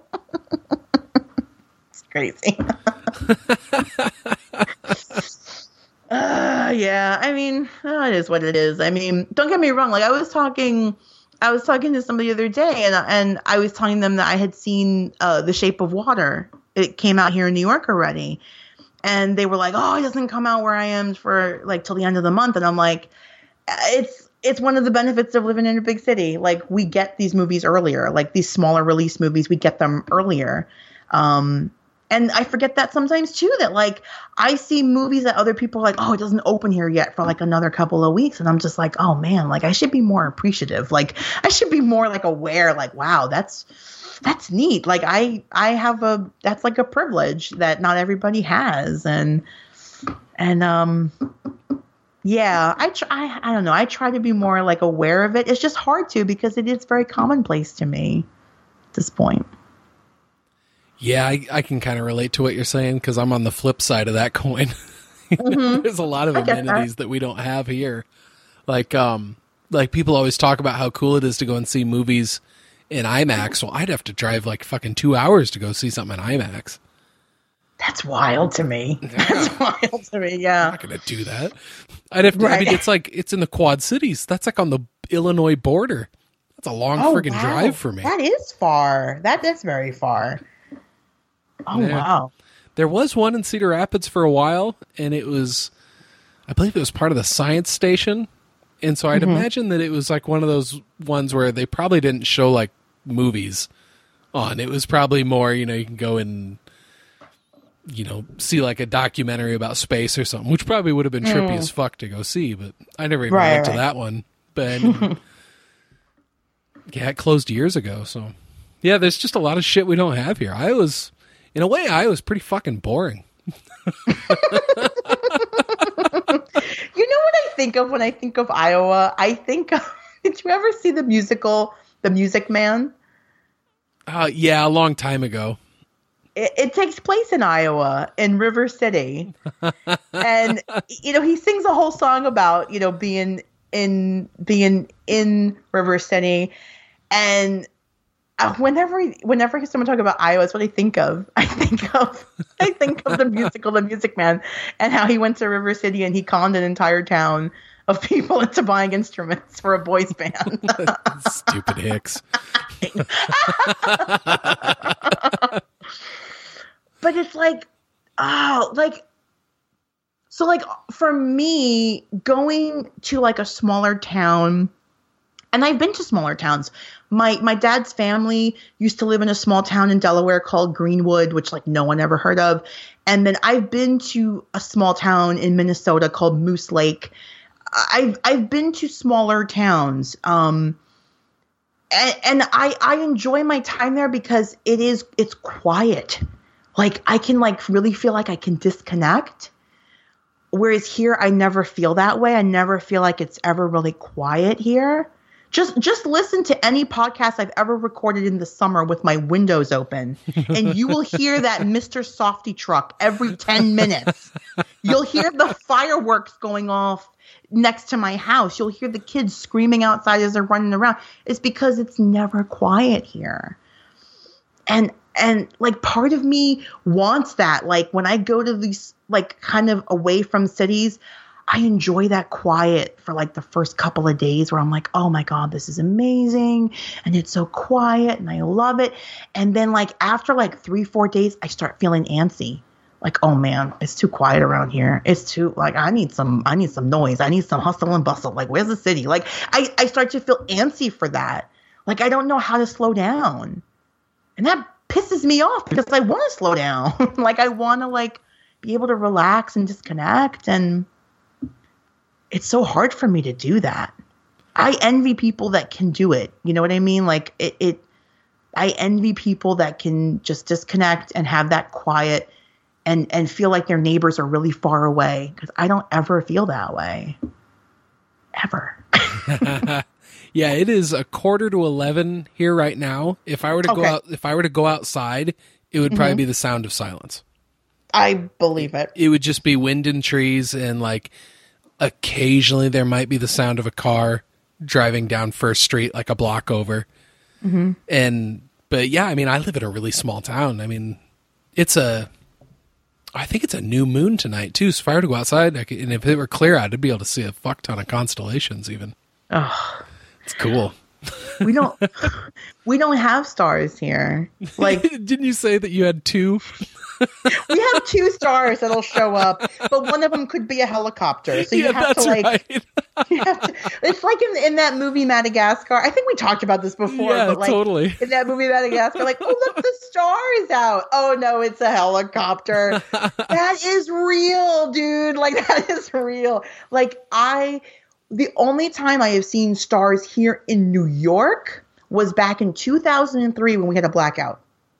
We had a blackout in 03 and there was no power and everything was dark. I saw so many stars. cool. It was incredible. And because we don't get that many, we, we don't see like maybe one or two. That's about it because there's too many lights here. Yeah. Um, and that's what I love. Like when I when I went out to Minnesota, I saw so many stars. Oh, it was gorgeous. It was so beautiful. And for those people that live there, like that's commonplace to them. And and so for them that's like, oh yeah, like whatever, the stars are out. But for me that was like an incredible thing. And I don't know, it's kind of sad in a way that like seeing stars is like a special occasion for me. Like that's it's like that should just be like everyday life, but it's not. And yeah, it's it's weird here. It really is sometimes, but you know, then you know, then we we have I don't know, there's something also peaceful about in a weird way, there's something peaceful about sitting on there's a part of of Brooklyn uh, called Brooklyn Heights and it's not terribly far from where I live, so I could take the train there and be there in about maybe I don't know 25 minutes, half an hour. And there's a place where you can like sit down and it looks it overlooks the river. So you'll see across the river, you'll see the Manhattan skyline. You'll see the Manhattan Bridge. You'll see the Brooklyn Bridge. Um, I think you can even see the Williamsburg Bridge. And then if you look the other way, you can see the Statue of Liberty and you can see Governor's Island. Um, there's something very peaceful about being there at night and seeing the city all lit up and seeing the lights on the bridge. And even though you can hear the cars like below below that part you can there, there's a there's like um there's an expressway. So you can hear cars going but there's something very peaceful and relaxing about that in a weird way because you know that there's lots of activity happening around you but it looks so damn pretty with all those lights. And I, I don't know, like when when I think about like maybe I'm ready to leave New York, I think about those nights where I can see the city like that, and I think maybe not. Like I kind of want to stay here a little bit longer. And it's well, it sounds like it's to- just very much wrapped up in who you are as well. You It know, I mean, that's your place. It is my place. Like I have I have grown up here. I've lived here. It's the only place I know. It's the only place I've ever lived. And um like there's a certain there's a certain comfort in that, right? Because it's like this is familiar, this is home.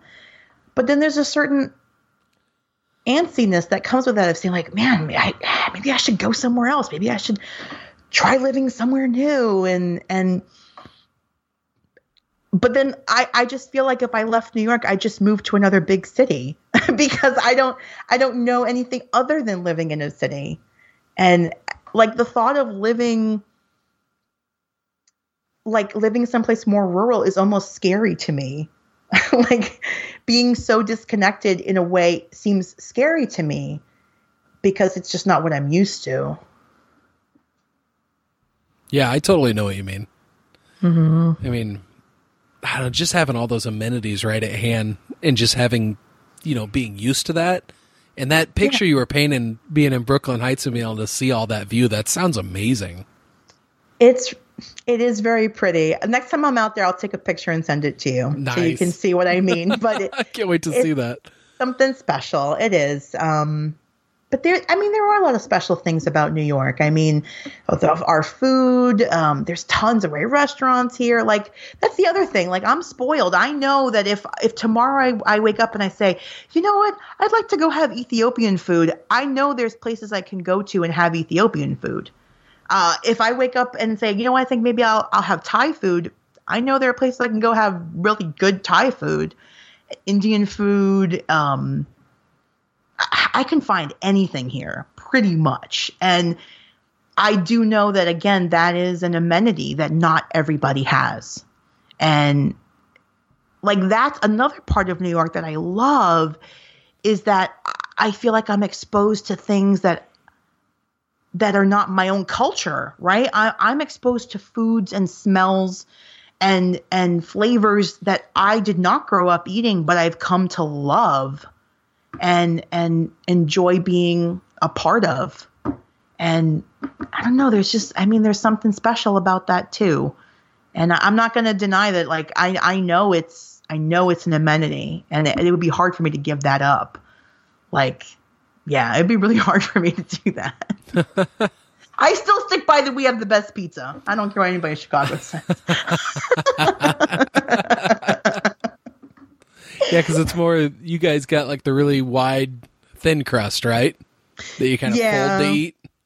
Yeah, our pizza's fold, fo- foldable, and Chicago is a casserole. Yeah, I was gonna say Chicago's like the deep dish, like a casserole. it's delicious. Don't get me wrong. I'm not trying to start any fights. I'm sure it, it, it's delicious for what it is but it's not pizza. Such snobs about it, like. but like, or like even something as simple as like getting a bagel and a coffee. There's nothing like a New York bagel. There really isn't. And a coffee from the corner bodega, there's nothing like it. It's its own thing, and it's just I don't know. It's just it's its own thing. it immediately made me think of Elf when he walks into that, that cafe. He's like, "You did it! Yeah. Best cup of coffee! Congratulations!" and then when he oh takes his goodness. date there later, she, she's like, "It tastes like crappy coffee at a diner." yeah, exactly, exactly. That's There's, so funny, man. I think I've watched that know. movie six times so far this holiday season. Oh boy, is it because your boys want to watch it, or is it because yeah. you want to watch it? no, it's because they watch.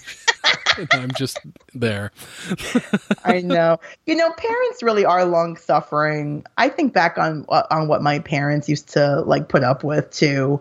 I think I made my my dad watch Beauty and the Beast with me a million times. I'm sure I did. Uh, but yeah, it was. Uh, parents put up with a lot for their kids. I get that too. I'm sure you've seen movies that you would not care to ever see again, and I'm sure you've seen them multiple times. yeah, it happens. I'm just so thankful that my kids weren't into like Sesame Street and shit like that when they were little. I never had to watch any of that. You don't like Sesame Street? I, I, didn't watch it when I was a kid, and so like by the time I had kids, I was like, I really didn't like it, and I was like, I don't want to watch this shit. And luckily, I didn't have to.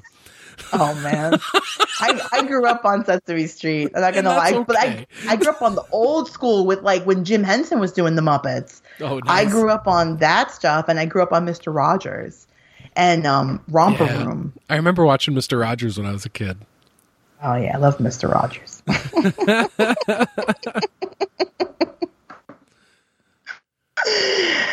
um, yeah, parents really put up with a lot of stuff for their kids. Y'all are long suffering for the kids, and that's really sweet. That's very special because but I think that's why Disney and Pixar they put so many adult jokes into their movies because they know that there's parents there like, "Oh god, what am I watching?" Yeah, it's going to go right over that kid's head. oh yeah, you know, I I mean, even something like Shrek, there were some funny adult jokes in Shrek. That's a kids movie.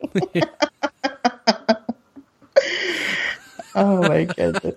I remember the first time I watched Shrek, I had no idea what the hell I was watching, but oh, I laughed so hard.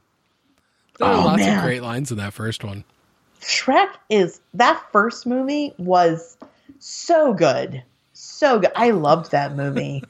and you know, okay, so like you you may not appreciate this because um so you know, I speak a second language. I speak Spanish. So movies tend to be funnier to me in Spanish because they have to change the jokes to make it make sense for the culture and uh-huh. um etc. Et so the donkey in Spanish is hilarious. He's way funnier than English, I think, anyway. I watched Shrek in Spanish. The jokes are so funny. They it's it's just it's hilarious. But a lot of comedy movies in Spanish, like I find them to be a little funnier because they have to like sort of change the jokes a little bit and etc. But um it's it's it's funny stuff. Like it, I think it's funny anyway, but it's I I think I, I have a good number of friends who are bilingual and they say that they watch a lot of these like comedy kids movies, especially in Spanish, because the Spanish is hilarious. The jokes are funny. They're just so. Donkey makes all these jokes about his butt. Like that's what a lot of the jokes are about. Like he'll complain about something and be like, "Hey, he's not just like my my butt, my butt," and like like his it's hurting or it's on fire or whatever. But it's I don't know. It's just something's funnier about it. And so, yeah, Shrek in Spanish is pretty funny. but in English, it's also very funny. But yeah, I uh, I I did enjoy Shrek. Shrek was a good one. I'm trying to think what the last like Disney cartoon movie I saw was. Uh, maybe it was Frozen. Did you see Moana? Oh yeah, what am I saying? I did see Moana. I loved Moana. Yeah, the boys were watching Frozen earlier, so I caught up almost the whole thing. Okay. But did, and I hadn't seen that one for a long time. I like Moana better. Yeah. Oh yeah, yeah. Mo- Moana is like is way better. Um, gosh, I love that movie. It's so gorgeous and what a great story. What a great music and um oh, it's just it's visually stunning. Like the way it's drawn, and although it's probably nothing is drawn anymore, it's all computer, but it's it's just gorgeous. No, the use of color in it and everything was great. The the music in it was awesome. I think at least a few times a week I sing that uh the the rock song the, the You're, welcome. You're welcome one. oh my god, it's just it's just so good. I'm, I'm not gonna lie on my on my running mix is um Moana song. Um, oh, what's the what's the name of the song where she sings about um. Oh, I'm gonna it's gonna drive me crazy. But I, I have one of her songs on on my running mix about um how far she'll go, and um, oh, that is the really that yeah. The, Where the I'd song like meets the sea, da, da, da, da, da, da, that one, that one. Yeah. Um, no one knows. knows. Yeah, I'm not going to sing it because I'm terrible. Um, but I don't that, know the words to it, but I know exactly which one you're talking about. That is the one that I um, often. It's it's on my it's it's on my on my running mix. I I love that song. there was there was that one. You're welcome. Uh, shiny and then oh, the one is- oh my gosh that was so good and then the one that that uh like they they sing like out on the ocean when when she's having like the memory in the cave and then they do it again at the end of the movie? Oh yeah about um the way how, away. Gorgeous I don't, the, I don't, know how the rest of it goes because it's like not, is, not english. That is a gor- that's a gorgeous the whole soundtrack is absolutely amazing. Um, but that that song "Shiny" and that's like a great part of the movie. Yeah. When when that that crab and he's all like, I mean, he literally is shiny and he's just like like a disco ball it up. You know who that actor is? That is what's his name? Jemaine something or other. He was in that TV show Legion. Did you ever watch that show? No that was on fucking FX? way. That's the guy. The, that was mm-hmm. the guy that was like stuck in like yeah, the deep sea diver guy same actor. the same actor. Can you believe that? Can you believe that? That's like that's like insane. But it's the same actor. Oh my gosh, that's awesome. Yeah, I loved Legion. Legion oh, I was did fucking too. amazing. Legion was great. but you know, uh yeah, it was weird. It was really strange, but I enjoyed Dan Stevens in that a lot. Yeah. And I uh, uh Aubrey Plaza. Oh my god, I yeah. love her. She's such a what great... incredible range she has as, as, an actress. She got to do a I, lot of weird shit in Legion, and she pulled it off great. I thought it was great. Um, she she was wonderful. I want to see her in more stuff. Like she's really great. Dan Stevens, you know, I know him from Downton Abbey, which I watched religiously. Um, I have all the DVDs. I was obsessed. Uh, I loved Downton Abbey. I, I saw him in Beauty and the Beast. He was the Beast. I thought he did a great job. And then you know this too with with Legion. But like real i mean talk about range i mean he goes from playing a guy at like you know 1910 england to playing some kooky mutant in legion to playing the beast in beauty and the beast like i mean that's that that's range you know and and he did i thought a great job in all of those things and they're very different characters of course but um i liked him a lot in in that in that show that was a great show yeah I can't wait for that next season because it ended on a hell of a cliffhanger. I know. A heartbreaking That's, cliffhanger at that, you know. That show, I'm excited for season two. I'm excited for Westworld season two. Oh. I mean, I really did. Did you watch that one too at all? Yeah, yeah, yeah. I was obsessed with that one. Well, have, have you seen the original movie? No. With oh my god, that movie is very trippy because it's very 70s and it's got um Yul Brynner is the man in black. And um I, I love classic movies, so I've seen Yul Brynner in a lot of different stuff. Um he was in the original Magnificent Seven. I don't know if you ever saw that movie. Uh-uh. Okay. But I mean, uh, I'm familiar with the concept though. Yeah, yeah. He was in the original Magnificent Seven. Um, he did a um, he was in The King and I. Um, that's a musical, but um, anyway, he was in Westworld, the movie, as the Man in Black. Um, and he was great in that. And and that that movie was very trippy. So when the show started, I was like, how are they going to go? Are they going to go trippy like the movie, or? But they kind of did their own thing, which was like absolutely brilliant. I I loved that whole season. It was so good. Yeah, I it, I don't know. I just can't even imagine what they're going to do for the next season. I know. I mean, I'm guessing that like now that Anthony Hopkins is dead and like the robots have kind of taken over. I mean, there's like this robot revolution happening. I mean, I'm guessing we're going to see like fighting between the hosts and the and the humans i'm guessing but i i mean that show that first season was so mind-blowing i mean who knows what they'll do and that that was like one of the first shows that I watched like that like in recent memory that really made me think. Like really made me try to figure stuff out. Like what is happening here? Like it, it wasn't just very simple linear storytelling. It was very time jumpy all over the place and it really made me think. Yeah. And it kind of set me on a path of of shows that I'm like, okay, this is kind of new for me, but I'm going to go with it and and I I like the way it, it took me. Like I I like that it kind of took me down a different path to try new things and and there's just so much good TV and there's so much incredible stuff that like you can just choose to watch whenever you want. My God, it's just yeah. And then Game of Thrones, which we have to, you know, that's another thing. Like I binged that thing because I hadn't watched any of it and I binged it. and then I was like, oh my God, now I have to wait forever. No, you have to wait. I know. I was like, I didn't watch it week to week. I binged it to catch up. And then I, you know, I watched the last season after it finished and I was just like, oh my God, why wasn't I watching this show all along? Like it was so yeah. good. Yeah. I mean, but yeah, tons of great TV. Just just tons. a lot of good TV that's on hiatus right now. we're having yes, to wait for, but thank God for Runaways. Oh, I know. I'm just, and there's only I think four more episodes left. Mm. That's sad. I know.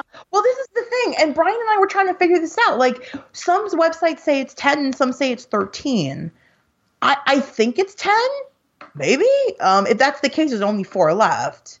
Um, but it's just, yeah. I mean, Runaways is awesome. There's another show starting next month, um, The Alienist. We were talking about that before that I want to watch, and um, and then hopefully, like by that time, we'll be ready, like for Westworld season two to start up again, and you know, watch some of that stuff. But yeah, there's like, oh man, there's just so much good stuff to watch. And there's all these like great movies coming out too. Like there's um, I just saw Shape of Water, and I I want to see The Post, and then I want to see this other movie, All the Money in the World. That's coming out this year. But it's, it's the Oscar run, you know. Everybody's like releasing all their heavy hitters now, so that Yeah. they can be considered for the Oscar, of course. So, Yeah, I think the next one I'm I'm really stoked for will be Black Panther. Mm, oh yeah, well for sure, yeah. I mean, Uh, but I mean, I'll see all those superhero movies. I mean, we all do, right? We all love that stuff. So I'll definitely see Black Panther. I definitely see Infinity War and all that stuff because, uh, man, that's just amazing. yeah. oh well, man, it's got to be really late for you. And, Yeah, it's uh, after midnight here. and we're over the three hour mark, so we can probably wrap this up. yeah, so much for my. So much for reclaiming my crown. No, it. that's fine. That is totally fine. You catch me when it's not a school night for the kids, and I will stay up super late. That was that was part of the perfect storm of Brian. Is I didn't have to get up early that next day.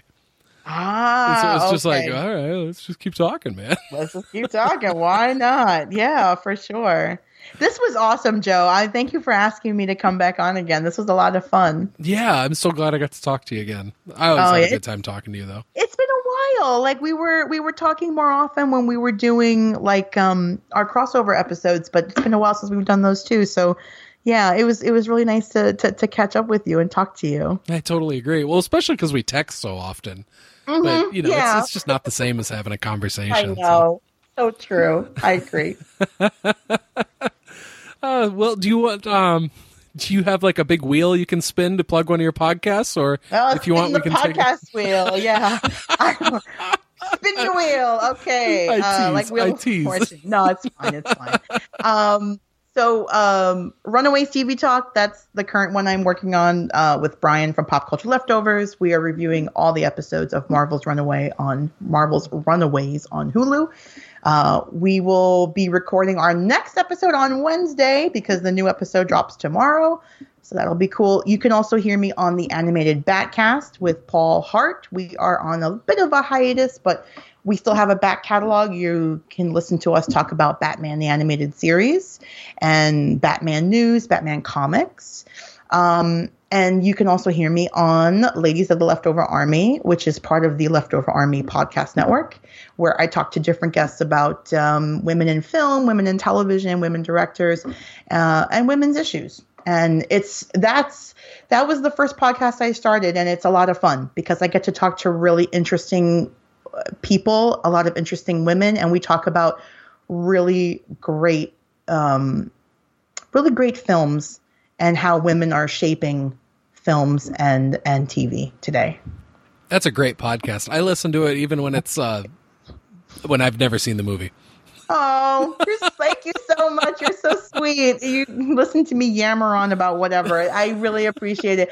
I I just did an episode with uh, Lynn Schutte, Scott's wife. Uh, she's on Tales from the Yard, and um, that should be up soon, where we talk about the movie Lady Bird. And um, nice. that was a really fun episode to record because Lady Bird was such a great movie about mothers and daughters. And, you know, Lynn is a mom and I'm not. And it was really great to talk to a mom about that movie and how she saw certain aspects of it as a mother. And uh, it was great. It was a great conversation. You can keep your keep your eyes out for that one. Awesome. Awesome. All right. Well, thank you again for uh, you know taking the time out, and uh, thank you all for listening. Until next time, this has been Startcast. If you have any questions or comments on what you just heard, you can email me at startcastpod at gmail.com. You can find me on Twitter at the Tubby Ninja, or you can check out my Facebook page at facebook.com slash startcastpod. Thank you very much for listening.